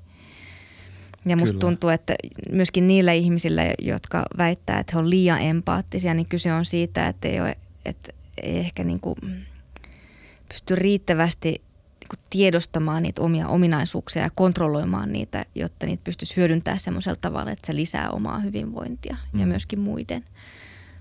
Niin, koska ahdistus on aika narsistinen tunne. Mm. Siinähän niin kun, jos sua ahdistaa, niin sähän käännyt täysin ittees. Sun ulkopuolella ei ole enää mitään. Ja sä vaan, kaikki, joka, jota maailmassa tapahtuu, joka ikinen ilme tai ele tai näin on sun syy. Niin. Vaikka ei se nyt tietenkään ikinä näin ole. Ja, ja se ei ole varmaan kauhean terve tila olla, koska vaikka se ei ole mitenkään pahantahtoisesti narsistinen tila, niin se johtaa kuitenkin siihen, että sä oot paljon huonompi ottamaan huomioon muita Mm. Ja niiden todellisia tunnetiloja, Niin. eikö vaan? Ja just tuossa olisi niin kuin avain siihen, että miten empatiaa voi hyödyntää. Mm. Että missä määrin mun kannattaa nyt, että sanotaan, että sä musertuisit siinä mun silmien edessä ja rupeisit itkemään mm. ja sä ihan hajalla, sulla olisi joku tosi paha ongelma, mm. niin missä määrin mun kannattaa antaa sen tunteen tarttua ja viedä mut mukanaan. Äh, Kuinka pitkälle sen kanssa antaa mennä, jos mä haluan auttaa sua. Olisiko parempi sittenkin, että mä huu, niin annan sen tarttua sen verran, että mä tajun, että nyt on tosi kyseessä. Mm. Sitten mä pyrin itse olemaan kuitenkin rauhallinen, vähän sulkemaan sitä tunteiden tarttumista, että hei, okei, okay, nyt mitä me tehdään. Mä autan sua, kaikki järjestyy varmasti. Et siinä tilanteessa ei auta se, että mä oon niinku, tästä mitään, sä oot ihan oikeassa. Kaikki on mennyt. Kaikki, kaikki on mennyt. Mä menen kotiin nukkumaan. niin. Tässä on hy- tosi hyvä esimerkki. Tota, öö, mä, en, mä en etsinyt sitä eikä mä nyt etistä, mutta tota, on semmoinen video, öm, Meillä oli siis vieraana äsken ennen sua Riku äh, Arima, joka on siis tää, tai on ollut vapaaehtoissotilaana Ukrainassa. Ja nyt mun mielestä ihan viime viikkoina, eli jopa viime päivinä, äh, tuli tämmöinen video esiin, jossa tota, suomalaista sotilasta Ukrainassa ammutaan jalkaan. Mm-hmm. Ja sitten hänen kaveri, joka, jolla on kamera, mm, kypäräkamera, niin, niin hän yrittää evakuoida tämän hänen ystävänsä pois eturintamalta ö, jonnekin on semmoinen talon taakse, että tämmöinen evakuointiauto voi tulla hakemaan hänet. Ja se on tosi jännää seurata näiden kahden kaverin tota, vuorovaikutusta. Mm. Että totta kai toinen on niin kuin, peloissaan ja hädässä, että niin mut, tuleeko mulla olemaan jalkaa enää, niin kun mä tuun kotiin tai mitä mut tapahtuu, mä oon ammuttu ja mä oon sodassa ja mitä kaikkea silloin liikkuukaan päässä. Mutta sitten tämän kameratyypin ö, mä varmaan katson sen videon uudestaan taas, tässä ihan niin kuin varmaan tänään jopa, koska siis se, mä haluan nähdä sen, mä haluan katsoa sen vähän uusin silmin uudestaan. Se on tosi rauhallinen mm. se, se, se kameratyyppi. Ja vaikka siinäkin näkee, että tota, sillä tunteet kuohuu ja sekin on tosi tosi adrenaliineissa, niin se jotenkin pysyy kasassa. Ja se on hauskaa, miten se on silleen nä- tässä niin kuin normaalista elämästä katsottuna tosi näennäisesti vähän niin kuin epäkohtelias jopa sille sen kaverille, mm. että, että älä nyt, hei, et sä, no sä et ole kuollut. Että niin et, et jo rauha nyt, että kaikki on hyvin, sä et kuollut. Niin. Mikä niinku kuulostaa siltä, että se olisi ammuttamalla sodassa, chill, niinku se, että niin. anna mulle vähän empatiaa. Mutta mm. ei, toihan oli just sitä nimenomaan, että sä pystyt niin olemaan, ja siis se ei ollut pelkästään tämmöistä. Totta kai se niin sanoi myös, että hei, helppo mun on sanoa, mutta pysy nyt mm. rauhassa, niin. että me päästään pois täältä. Että niin kuin, jollain tavalla myös sanallisesti tiedosti sen, että mä ymmärrän, että me ollaan vähän eri asemassa tässä. Mm. Mutta nimenomaan tuohon sun pointtiin, että toihan oli se empaattinen tapa reagoida tuossa niin. tilanteessa, eikö vaan? Niin. Tai Joo. just semmoinen, joka niin kuin, kyllähän meidän kannattaisi hyödyntää meidän ominaisuuksia sillä tavalla, että, että se auttaa meitä ja muita, auttaa ongelmanratkaisussa. Mm. Että mitä tahansa kykyä, kielellistä kykyä, matemaattista kykyä kannattaa hyödyntää siten, että se vie meitä eteenpäin. Mm. Ihan sama koskee empatiaa, mutta siitä on ehkä tullut vähän semmoinen niin kuin automaattinen hyve, että mua koskettaa niin syvästi tämä asia. Mutta siinä on just niin kuin sä kuvasit, niin vähän tuommoinen narsistinen vivahde. Mm. Että mä oon muita parempi ihminen sen takia, että mua koskettaa niin syvästi. Koskettaa niin syvästi, että mä lamaannun. Mm. No, hieno homma. Niin. Pystyykö se auttamaan, pystyykö se ratkomaan asioita? Mm.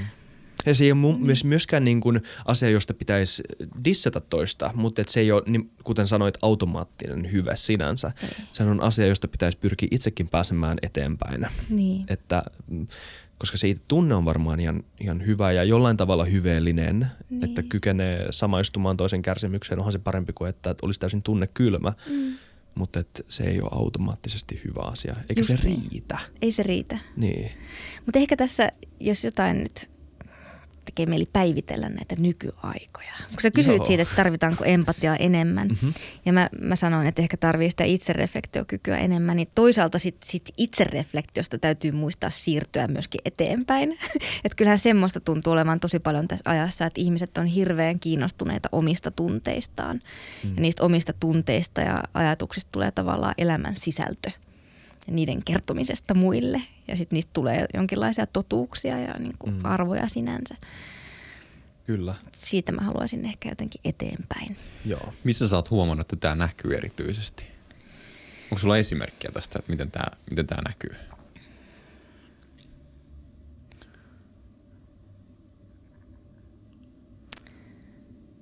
No, ehkä tämä palaa taas sinne someen, mutta jotenkin hämmästyttää se, että miten sitä pidetään sisältönä, että jollain ihmisellä on tunne. Mm. Mullakin, munkin esimerkki meni someen, niin. kun mä mietin mm, päässä, mikä mun esimerkki olisi. Juuri tänään joo. luin linkkarista, joku puhui, oliko, niinku, oliko siitä itse empatia, niin kuin rupesin, mun pitikin kysyä, että onko olemassa mitään itseempatiaa, mikä, mikä tämä juttu on, että mm. otan omat tunteeni huomioon rankkana työpäivänä ja niin edespäin. Niin. Mutta tota on paljon niin. somessa. Nimenomaan. Mutta anteeksi, keskeytyykö ei, kun, joo, niin ei. ei. Siis... Tuossa voi olla linkki myöskin ahdistukset, jos kovasti märehtii koko ajan niitä omia mielenliikkeitä ja omia tunteita. Joo. Niin sittenhän se, että mitä enemmän niin kuin kaivelee niistä enemmän voi löytyä asioita, jotka ahdistaa mm. ja menee pieleen ja sitten lietsoo itsessään jotenkin. Siitä on tullut semmoinen jännä uusi jotenkin niin kuin metafyysinen ulottuvu, totuuden ulottuvuus. Et, et niin kuin, mä ymmärrän sen, että me ollaan menty neurotieteessä ja ehkä mielenfilosofiassa vähän enemmän semmoiseen suuntaan, että tämä objektiivisesta totuudesta, meidän ulkopuolisesta totuudesta puhuminen on vähän rajoittunut. Että me mm. ymmärretään, kuinka paljon meidän lähtökohtaisuus vaikuttaa siihen, miten todellisuus meille ilmenee, mm. mikä on varmaan ihan hyvä asia, että me ollaan otettu se askel. Että me ei olla niin naivia enää, että me luullaan, että tämä meidän ulkopuolinen todellisuus on kaikilla täysin samaa, mm. vaan että me kaikki kerrotaan jonkunnäköistä kertomusta itsellemme siitä. Mutta se, sen kolikon toinen puoli on ehkä sitten se, että, että ei pidä unohtaa, että sun oma totuus ei välttämättä kuitenkaan saattaa olla vähemmän totta kuin jonkun toisen totuus. Niin. Vaikka molempien tunne, kokemus omasta totuudestaan saattaa olla yhtä validi. Niin. Tai että et, et, et se, se ei niinku luo mitään uutta totuuden ulottuvuutta välttämättä. Ja et mm. näiden, kasi, näiden kahden kolikon puolen kanssa pitäisi ehkä vähän oppia olemaan fiksumpi. Niin. Samalla tiedostaa ihmisten lähtökohtaisuus ja öö, tunteet ja, ja, ja omat niin kuin perspektiivit asioihin, mm. mutta samalla niin kuin myös tiedostaa se, että nämä ei ole mitään niin kuin toisistaan täysin suhteet, suhteellisia, niin. relativistisia totuuksia. Niin ja sitten mm. se, se, mikä on kiinnostavaa ja totta on, on ne jutut, joista me ollaan niin kuin samaa mieltä, joista löytyy semmoinen niin resonanssi, että joo, mm. nyt niin kuin löytyy se linkki, että kyllähän kaikki, kaikki me ollaan tavallaan omien harhojemme vankeja. Niin ollaan. Ja sen takia on niin ihanaa, kun on niitä asioita, joista me voidaan olla yhtä mieltä. Mm-hmm. Jos nyt halutaan ratkoa näitä melko hankalia ongelmia, joita meillä on edessä, niin kyllä me tarvittaisiin enemmän sitä, että enemmän sitä, että yritetään, että hei okei, joo joo, sä näet tämän asian näin, mutta mikä tässä on sitten meille jaettua. Jep. Niin, jep, sekä että. Mm. Kyllä. Um, mitä sä ylipäätään seuraat? Tämä on ihan jäätävä aika. Meillä on internet, meidän niin kuvitteellisesti yhteistyö on yhtäkkiä räjähtänyt ihan käsiin. Öö, meillä on yhteys vaikka kenen ajatuksiin maailmasta ja, ja pitäisi niin olla empaattisia sinne sun tänne ja mm. uutisia joka päivä. Ja, uh, miten meidän niin kuin, tyhmät, laiskat, ällöttävät, haisevat apinaaivot kestää tätä? Ei ne kestäkään. Oletko huomannut, minkälainen niin kuin, tarkkaavaisuusongelma, epidemia ja mm. uupumusepidemia on käynnissä ja mm. ihmiset jotenkin voi jatkuvasti huonommin jostain syystä. Mutta tässäkin mun mielestä lääke olisi just se niinku itse hillintä ja itse reflektiokyky, että teekö mä nyt niitä asioita, jotka niinku vie eteenpäin sekä minua että mun omia yhteisöjä ja koko maailmaa.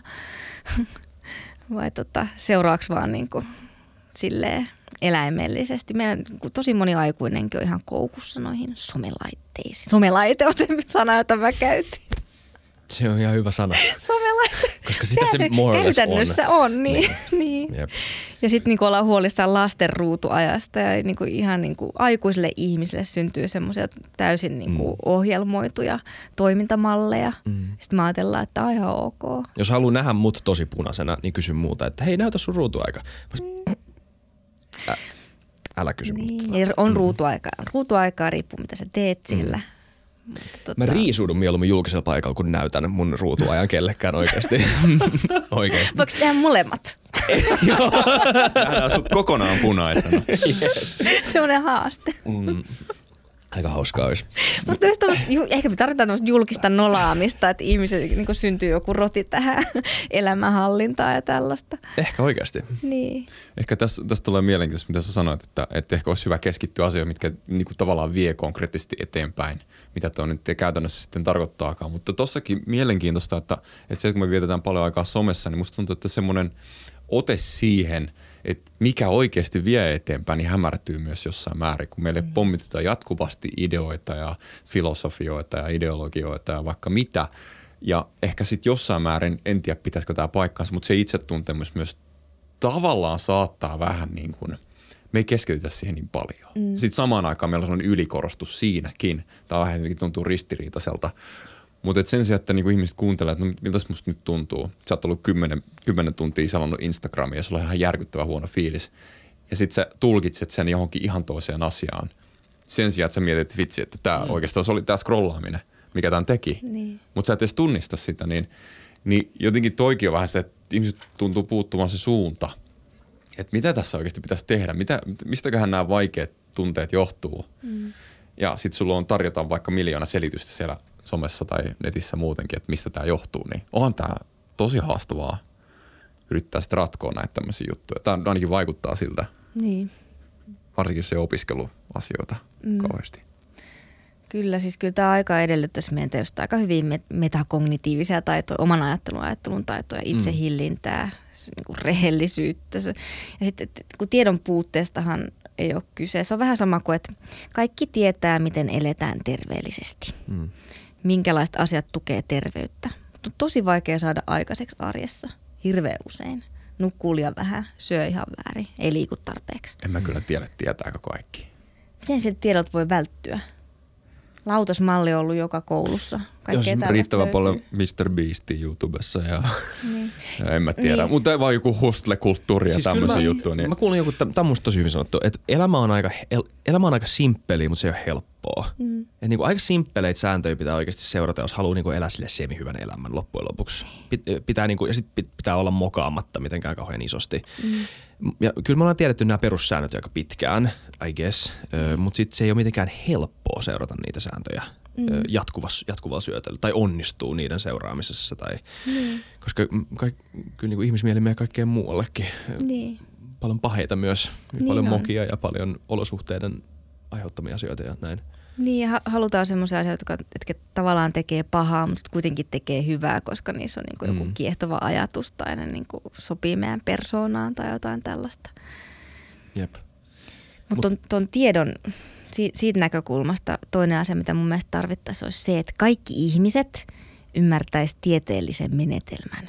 Mm. Koska sehän on meidän yksi parhaimmista ihmiskunnan keksinnöistä, joka perustuu tavallaan ihan arkijärkeen, eli kaikki pystyy tajuumaan sen, kaikki tavallaan hyödyntää sitä, mutta se on tämmöinen vinoumien torjumisen työkalu.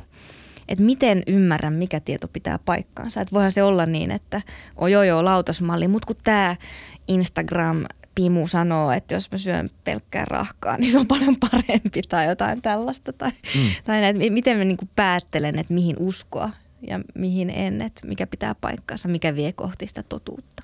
Haluatko antaa tämmöisen nopean rundownin tästä Joo, ää, mä- kyllä. tieteellisen ajattelun tai tämmöisen just nimenomaan tästä, tämän ajattelun mallista? Mit, Jos joku ei on että mi- mikä ihme, mikä juttu tämä on, Niin. niin miten sä, miten sä kiteyttäisit sen?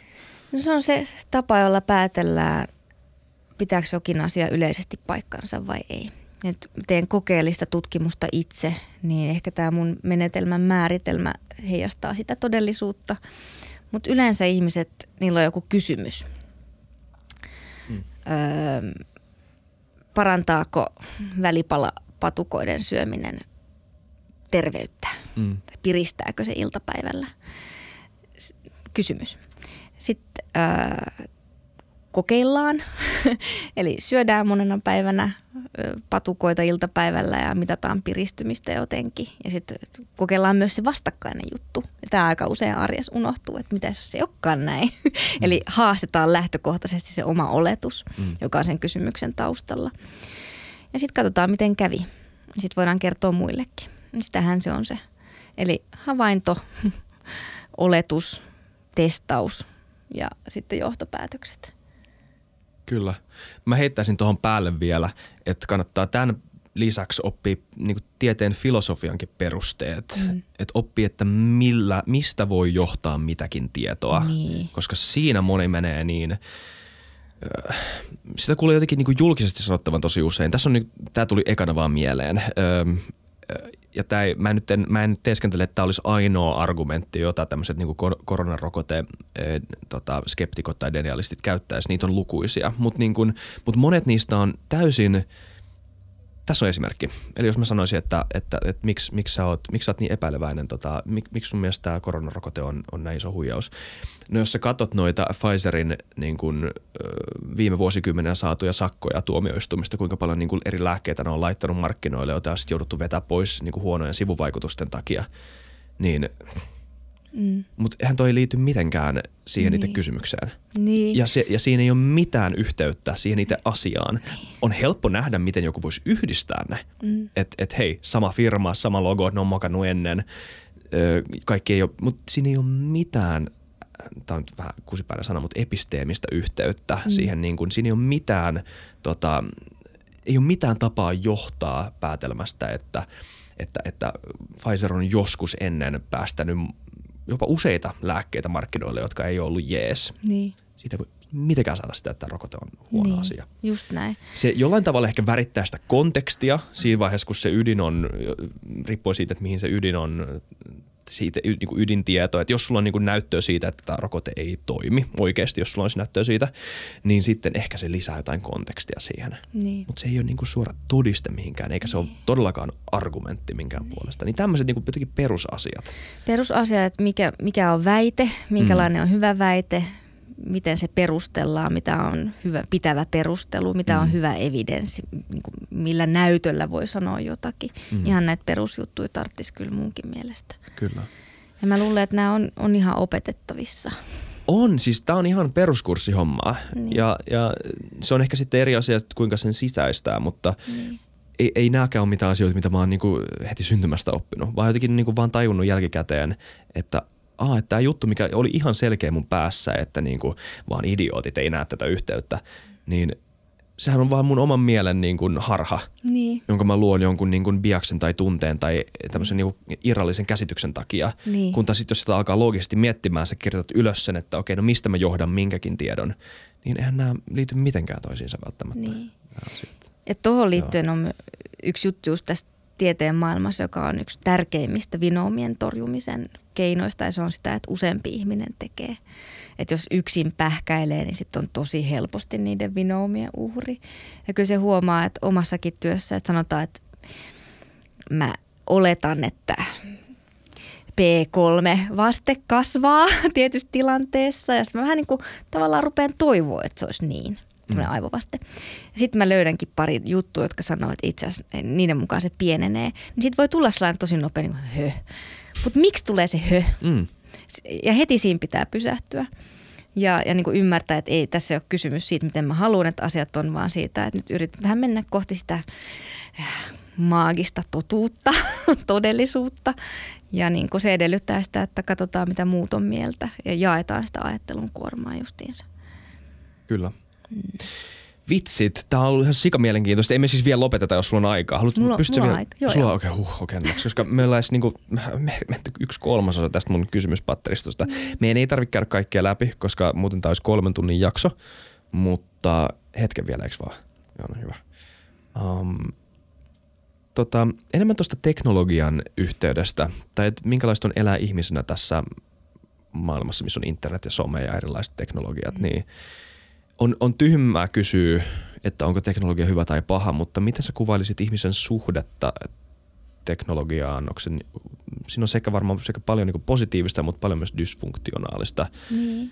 öö, niin kuin sä siinä vähän sanoit. Mutta mitä, tota, millä tavalla sä oot esim. tutkinut näitä ihmisen suhteita teknologiaan? Mitkä on sun mielestä ne mielenkiintoisimmat asiat liittyen siihen? Mm, no me, meidän kokeet on ollut semmoisia, että, että tutkitaan vaikka, että miten se yhteistyö tapahtuu virtuaalitodellisuudessa tai chatissa, että miten empatia siellä ilmenee. Että mä en ole suoraan tutkinut ihmisen suhdetta teknologiaan. Okay. Mutta voin olla siitä jotain mieltä to- toki. Katsotaan. mä ehkä ajattelen, että on, niin en, siis teknologian historia on hirvittävän pitkä. Mm. Jos miettii, miten vanhoja on ensimmäiset tältä planeetalta löytyneet työkalut. Ja yleensä työkalujen tarkoitus on ollut auttaa meitä selviytymään, ratkoa ongelmia tehokkaammin. Mietitään vaikka ensimmäistä jotain kivikirvestä. Mm. No samalla tiellä ollaan, meillä on tosi paljon teknologiaa, työkaluja, jotka auttaa meitä selviytymään paremmin, mutta sitten jotkut niistä ei ehkä auta meitä selviytymään paremmin. Mutta varmaan ensimmäinen joku kivikirveskin oli vähän huono kädessä sitten sit, sitä iteroitiin, että siitä syntyi paremmin ihmiselle sopiva ja paremmin ihmistä auttava versio. Et tällä tiellä mun mielestä edelleen ollaan ja on, on paljon ihmisiä, joille vaikka, vaikka se some aiheuttaa merkittävää kärsimystä. Ja heille tämä työkalu ei silloin ole niin kuin hirveän hyvin toimiva. Eli sitä ei ole suunniteltu vielä kauhean hyvin just näille tyypeille. Tämä on hirveän yksinkertainen tapa kuvata tätä, mutta, mutta kyllä me tarvitaan keskustelua siitä, että vieks nämä uudet työkalut meitä eteenpäin ja mitä se eteenpäin tarkoittaa, auttaako ne meitä. Ja siihen nähden on häkellyttävää, että me eletään tämmöisessä teknologisessa yltäkylläisyydessä ja meillä on ihan hirveän huonosti toimivia järjestelmiä. Mm. Vaikka on puhuttu jostain ihmiskeskeisestä suunnittelusta sun muusta ihan kauhean pitkään, niin miten voi olla, että on semmoisia järjestelmiä työpaikoilla, jotka vaan hidastaa ja niin kuin heikentää sitä suoriutumista. Mm. Se, on ihan, se on ihan tyhmää. Mm. Se on sama kuin kivikauden ihminen olisi rakentanut semmoisen kivikirveen, joka ei, niin kuin, mitä se nyt tehdään, ei leikkaa mitään, mikä on leikkaamisen vahtu. Terävä varsi ja tylppä, tylppä niin, nimenomaan. Niin, sormet menee katki ja sitten niin näin. Mutta se on tämän teknologian kanssa tosi jännää, koska se on tosi niin kuin intuitiivisesti selvää, että okei, ehkä ton terän kannattaa olla terävä ja ton varren kannattaa olla tylppä. Mm-hmm. Mutta se ei ole yhtä intuitiiv- intuitiivisesti selvää, että miten sä rakennat jonkun user interface, tota, että mitä sä koodaat jotain. Niin. Ja... Se pitäisi jaksaa ottaa selville. Yep. Ja tässä ehkä menee vikaan. Miksi sä katsot tonne? Onko siellä? Meidän, meidän verhot Meidän verhot putoaa. putoaa. Onko tämä joku merkki? High-tech, high-tech studio. Kuka kuuli, että me haukutaan? Sieltä siinä se tuli. niin, tota, niin, pitäisi jaksaa ottaa selvää. Mm. Ja eihän se ole vaikeaa sitten mm. loppujen lopuksi. Mä ärsyttää niin hirveästi, kun on maailmassa on tosi paljon sellaisia asioita, jotka ei tee sitä ainoaa tarkoitusta, mitä varten ne on kehitetty. niin kuin, tämä on taas typerä esimerkki. Anteeksi, että mä näin yksinkertaista, mutta joskus ruokaloissa on semmoisia juttuja, mistä otetaan niitä liinoja, niitä servettejä, ja niitä ei saa sieltä. Miksi on kehitetty semmoinen servetin pidike, josta ei saa Jep, servettejä? Eli ne ei varmaan kokeillut. No mä oon suunnitellut sen, että tämä näyttää hyvältä, tuossa on tuommoinen reikä, jos ne tulee, ne ei ole kokeillut, että mitä tapahtuu. Mm. Niin varmaan jos mä haluaisin rakentaa sulle jonkun tosi hyvän järjestelmän, niin mun pitäisi mulla on joku hypoteesi, tässä taas tieteellinen menetelmä. Mm. Hypoteesi, että tämmöinen varmaan olisi hyvä, sitten mä menen katsoa, että onko se hyvä. No ei se ollut yhtään hyvä, kun sulla on, en mä tiedä, tuommoiset sormet tai jotain tällaista. niin, likaset ja niin, tyhmät. Ja... Niin, mutta kun ihmiset pyrkii säästämään energiaa, halutaan oikoa, saada nopeasti valmista, niin sitten ei kerkee ottaa selvää. Ja niin. sitten päädytään siihen, että pannaan ulos täyttä sontaa. Mikä ei ole hyvä asia. Ei se vissi ole hyvä asia. Ei. Mutta ehkä tässä on myös sekin, että, että ihmisille riittää sonta joskus. Niin, ja me ollaan Sit, totuttu just, huonoihin järjestelmiä siihen, että hommat kaatuu. Ja, ja onhan sekin, että, että mä veikkaan, että joku asia on korvattu, no okei, no tässä tähän voi olla monta syytä, mutta joku asia korvataan vaan sen takia, että se on parempi kuin se edellinen. Niin. Mutta tämä uusi ei välttämättä myöskään ole kauhean hyvä. Niin. kun se on vähän parempi, niin siitä tulee ainakin se tietynlainen lohtu tai, mm. tai helpotus, mutta sitten en tiedä, riippuen sitten paljon siihen on mennyt resursseja tai juttu, että tämä on kyllä aika kallista mu- muuttaa nämä paperipidikkeet tuolla, en tiedä. Mutta mm. niin kun sitten todetaan, että no annetaan nyt näiden, en, näidenkin olla tässä nyt vähän aikaa, niin kun me siirrytään uuteen, mm. kun viisaampaa olisi tehdä se saman tien. Niin. Mutta en tiedä, tuleeko tässäkin nämä ajatusharhaumat, mitä ihmiset sitten toteuttaa. Ja, mm. Mutta aika usein meille riittää se sonta myös. Niin. Niin me totutaan siihen. Nyt riittää. Nyt riittää. Ei meillä ole aikaa siihen. Ei niin. Ja tämä oikeasti, tää, jos pitäisi niinku sanoa yksi, tämä menee vähän dystoppiseksi, mutta jos tota, pitäisi valita yksi semmoinen yksittäinen asia, mikä on vähän niin kuin rikkomassa tätä meidän hyvää meininkiä täällä, niin, niin ilmastonmuutos on varmaan voi sanoa yhtenä totta kai varmaan yksi isoimmista, mutta niin kuin en mä tiedä, ehkä mä jopa sen yli laittaisin tänne, että kuinka niin kuin dysfunktionaalinen suhde meillä on tota, teknologiaan ää, tai niin kuin esim. internettiin. Voi mm. hyvin olla, että tämä ää, rikkoo nopeammin ää, ihmisyhteisöjä. Niin. En tiedä. En tiedä, mutta eikö se ole niin, te olette nuoria, mm-hmm. että nuoret ei niin kuin ole Twitterissä, vaan että, että nuoret ehkä keskittyy enemmän semmoisiin niin laadukkaampiin keskusteluihin ja pieniin yhteisöihin joo. tai jotain. Joo ja joo, no siis joo. Jo, mä en oikeasti ole välttämättä siis tota mieltä, että niin. tämä nyt internet on vähän huono asia. Mun mielestä on tosi upea asia, paljon positiivista ja ehkä se on... Ähm, mutta en mä kyllä tiedä. Ja kyllä, siis mä en ainakaan yliarvioisi meitä nuoria. Että tota, kyllä nyt samanlaisia ihmisiä ollaan – niin. kuin vanhemmat. Mutta joo, mä ymmärrän sen, että me ollaan tottuneempia tähän. Mutta sitten se kysymys on, että mitä se tarkoittaa, että me ollaan tottuneempia tähän. Toisaalta joo, okei, me ymmärretään ehkä paremmin internetin skaalan.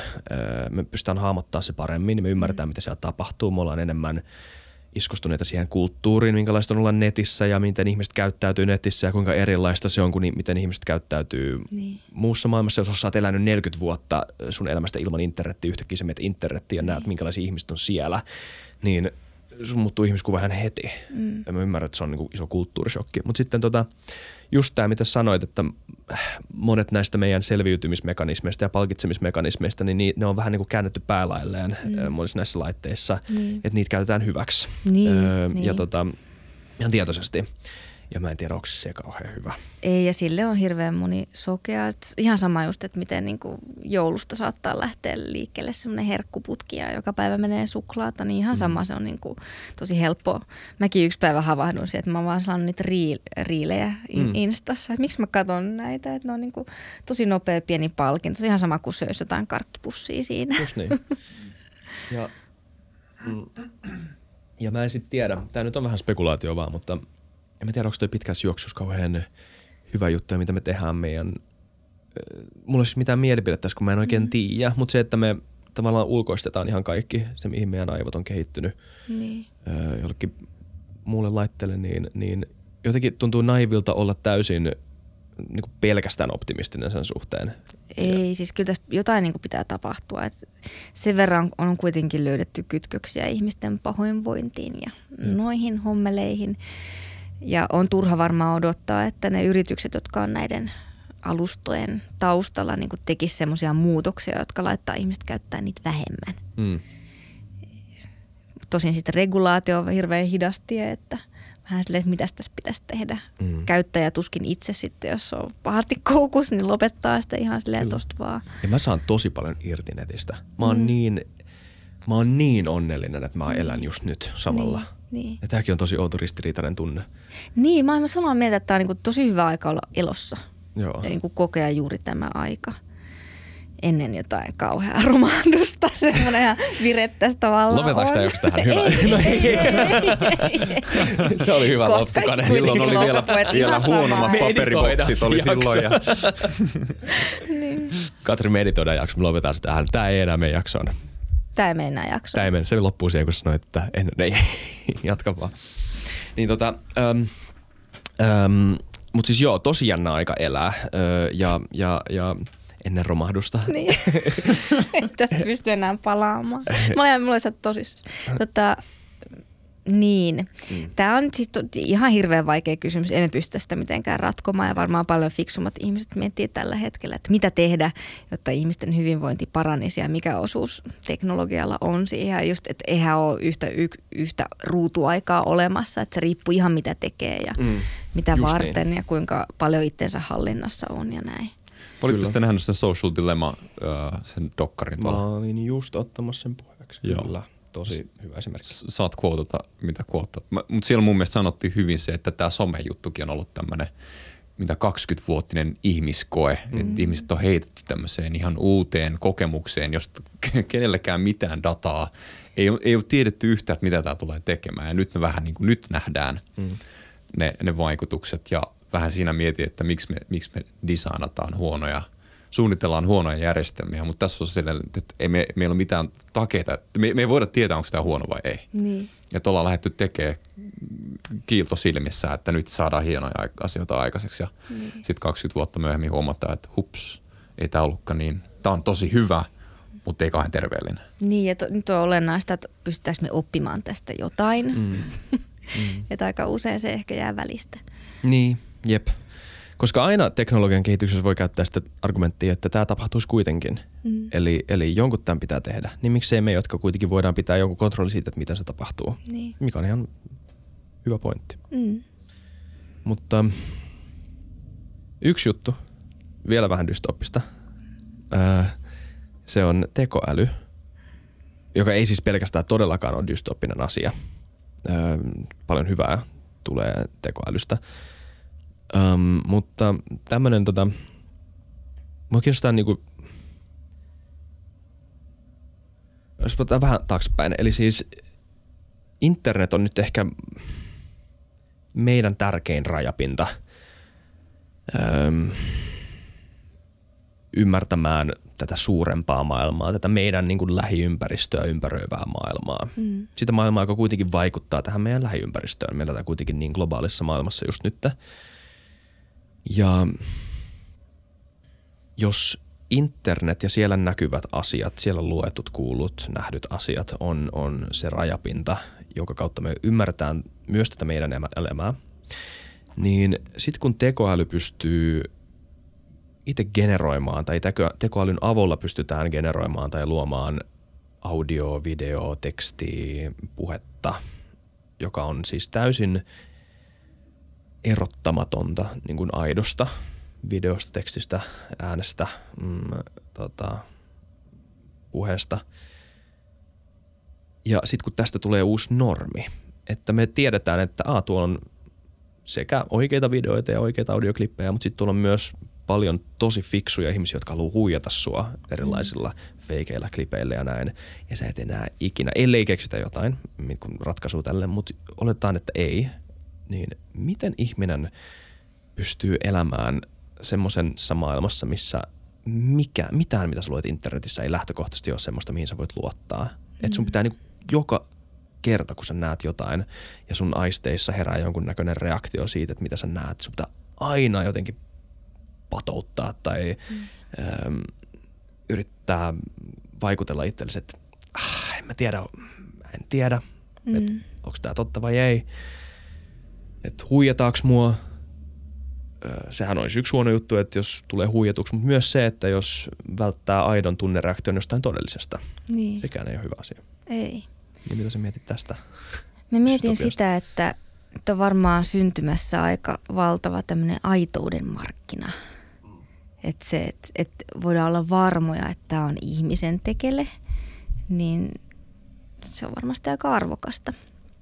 Ja on mahdollista, että just ne ihmisten tekeleet sitten koetaan arvokkaammiksi ja niin kun, niistä halutaan vaikka maksaa enemmän kuin koneiden tekeleistä. Mm. Ja mä luulen, että no, se mitä mä haluaisin myöskin seuraavaksi tutkia on se, että miten ihminen havaitsee ylipäätään manipulaatiota ja, ja aitoutta.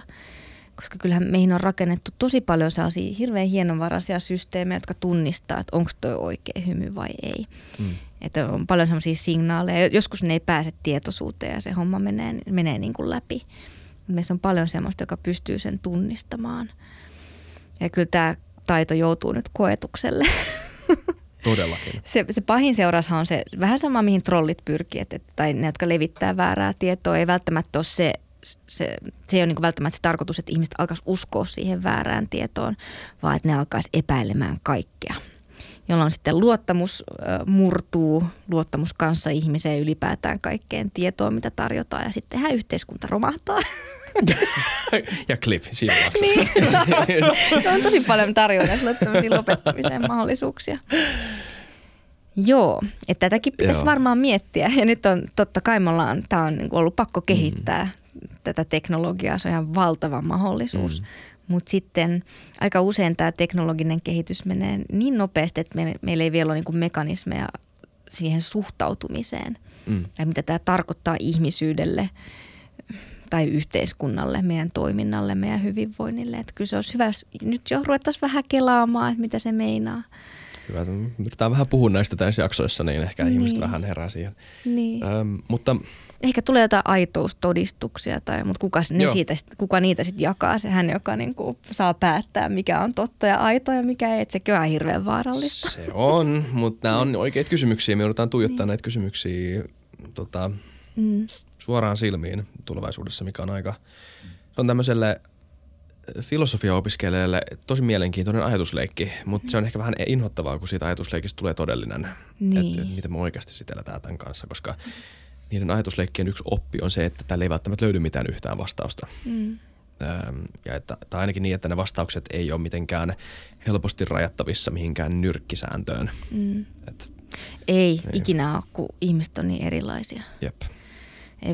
Se, mikä yhtä auttaa, ei ole toiselle ollenkaan hyvä, valitettavasti. Mm. Öm, tässä olisi vielä niin paljon, mutta tota, mä joudun vähän valikoimaan nämä loppu teemat ja kysymykset. Toi, että minkälaisia suhteita ihmisiä, ihmiset pystyy rakentamaan toisiin ihmisiin netin kautta. Me ollaan ehkä vähän jo puhuttu siitä, mutta tämä on ehkä, mä en tiedä, onko sinulta kysytty tätä ikinä. Mä en ainakaan kuullut sun sanovan tästä mitään. Mä oon puhunut tästä tässä podissa jonkun verran, niin, varma, niin paljon varmaan, että moni on jo kyllästynyt siihen, mutta tämmöinen esimerkki, että sä tiedät nämä öö, ruokarobotit, ne kuuspyöräiset, tota, Mm. jotka menee ees Ne taas. pitää just olla mentelisi. Ja mut tuli heti mieleen se yksi härski kuva siitä jostain ruokarobotista ja mikä se oli se kohtaaminen jonkun toisen robotin kanssa vai miten se meni? Mitä ne teki?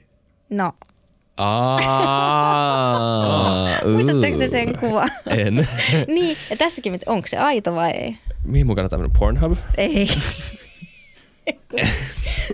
Ja Miksi mä avasin suun, niin alkaa olla, alkaa olla En tiedä, myöhä. mulla oli kyllä ihan toinen mielikuva. Mä mietin, Oliko? että ne, ne muuttuu tämmöisiksi transformeriksi, rupesi taistelemaan. Ja kun Okei, mä olin jo- mä olin jo etsimässä, mutta ei vähän eri Mutta tää on just, paikkoihin. meillä on niin erilaisia Joo, joo, todellisuuksia. Ja, niin ja mikä on mun intentio tässä ja näin. Voiko sitä leikata? Mut, mut joo, oikeasti sä haluat, niin joo. Mut tota, mun pointti se vähän liittyy tuohon. Eli tota, oikeasti. Joo vaan. Niin tota, Täällä on ää, liian vapautunut tunnelma. Se on hyvä vaan. Mä jäykistelen tämän loppua ja tosi asiallinen. Jotenkin asia. Katris tuli ihan erilainen tämän loppujakson ajan. Ei ollut yhtä kivaa kuunnella. Oliko jotain kun tuo kahvissa? Mut joo, tää on vähän tää jo. Mennään, mitä mä olin, mitä mä olin sanomassa nyt? Antakaa mun hetkenä. Jotain Niistä- näistä roboteista. Niin, joo. Niistä DDD-robotista. Niin, tota, Eli mä muistan, kun mä ekan kerran näin semmoisen, ja mulla tulee edelleen vähän tätä nyt jo, Niin. tai vieläkin.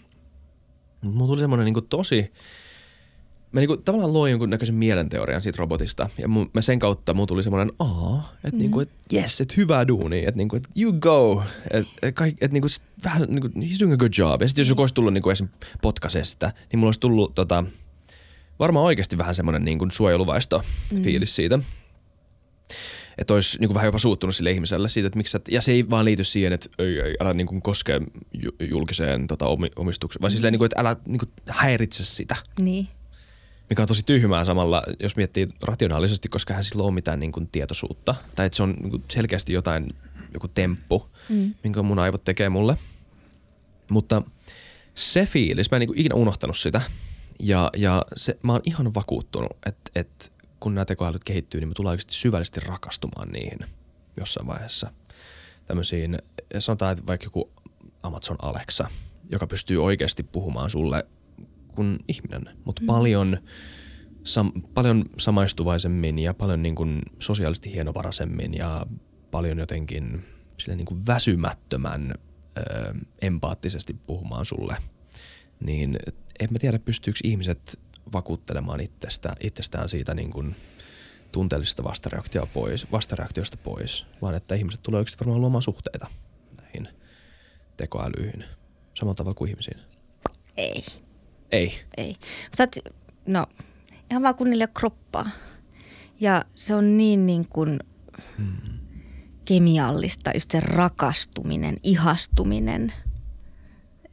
Jos olisi joku tosi taidokas seksirobotti, joka e- erittäisi niin kuin feromoneja samaan tapaan kuin ihminen, niin Niin. ehkä sitten. Ehkä sitten. Mut, mut, Kyllä sekin varmaan on tulossa. mut mun on pakko heittää tää. Kun Meillä on vain kuinka monta keissiä, missä ihmiset vaikka tapaa nykyään netissä ihmisiä maailman toiselta puolelta. Ja sitten ne ihastuu, rakastuu sitä myöten. Ne ei ole koskaan tavannut toisiaan. Mutta jossain vaiheessa ne tapaa Ei välttämättä. ikinä. No siis Varmaan Mut se, että aika Samoin pointti on se, että ne on rakastunut ennen kuin ne tapaa, vai niin, mitä? niin siis nimenomaan, että, Niin. että, niin kuin, että ne, ne, ne niin kuin tunnekokemukset Mm. on suht tai vaikuttaa olevan Mm. suht aitoja kuitenkin Niin. niin. Niin kuin ennen sitä, että ne on tavannut. Mm. Tämä on, siis tämähän voi olla ihan niin kuin joku, no siis no, sitten on näitä catfishing-tapauksia. Mm. Siis Niin. henkilö, joka ei edes todellinen, joku näyttelee jotain, ei ole mitenkään todellinen, mutta ne tunteet on noussut sieltä, se empatia on muodostunut. Mm. Sitten mä mietin jotain tekoälyä, niin, Niin. miten tämä eroaa tuosta? Mä, mä Ehkä muistan, mä oon eri Sorry. mieltä. Mä- Joo, mä mä, tota- mieleni. Ehkä se on mahdollista. Mä luulen, että se on mahdollista, koska mä muistan kyllä koronavuonna, kun Tinderissä aukesi se passport, että sai mennä ilmaiseksi ihan mihin tahansa maailmassa tinderöimään, niin. vähän niin kuin juttelemaan. Niin silloin mä tapasin yhden, yhden brasilialaisen joka kanssa mistä juteltiin joku kuukausi. Kyllä mä niin kuin, ei sulla mitään tunne neutraalia. Mm. Niin kuin, ehkä siinä, okei okay, joo, sure. Mä tiesin, että se oli toinen ihminen. Ainakin mä voin olla aika varma, että se oli toinen ihminen. Mutta kuitenkin, en mä sitä ikinä nähnyt. Se oli vaan chattailu ja kyllä mä niin kuin huomasin ihastuvani vähän mm. siinä jo. Hyvä siis... on, hyvä on, joo. Ei. Joo, kyllä. Ja... Vakuutettiinko me sut? Mitä? Vakuutettiinko me sut? Joo, Mä en tiedä, miksi mä, no joo, mulla on tällainen mieli, mä heti mietin sitä fyysistä puolta näistä suhteista. Mutta kun sä oot ihan oikeasti, se on hyvä niin, pointti. Niin. Tai siis toihan on se niin kuin toinen kysymys siitä, että miten se voisi korvata ihmisen. Niin. Et, et, siitä mä oon kyllä samaa mieltä sunkaan, että niinku, et, et eihän, eihän toi, ihan varmasti ihmisellä joku kaipuu aitoon ihmiskosketukseen tai on kudlaukseen tai siis ihmisen kanssa seksin harrastamiseen tai mihin tahansa muuhun tommoseen niin. niin oikeasti fyysiseen, mihin meidän kaikki sä sanoit feromonit, varmasti sekin, niin kuin, niin. siinäkin on jotain. Mutta se ilmiö, josta ihan aluksi puhuit, se, että, että, että nähdään niin kuin toimijuutta elottomissa asioissa, niin se, se on niin kuin hirveän vankka ilmiö, että, että voi nähdä mm. niin kuin että ajatellaan, että tuo kahvikuppi siinä on naama tai että just, että jos, varsinkin jos joku liikkuu, mm. tai, niin totta kai me jotenkin ajatellaan, että sillä on joku mieli. Mm. Mun käy joskus sille, mä pelaan yhtä peliä ja sitten kun mä huomaan, että se välillä vaikeutuu ja välillä helpottuu, niin sitten mä niinku rupean ajattelemaan, että siellä on joku entiteetti siinä pelissä, joka seuraa mm. mua. Ja voi nyt, se vähän helpotti mulle tätä asiaa, että se on tosi luonnollista, mm. että nähdään niinku toimijuutta siellä, missä sitä ei välttämättä ole.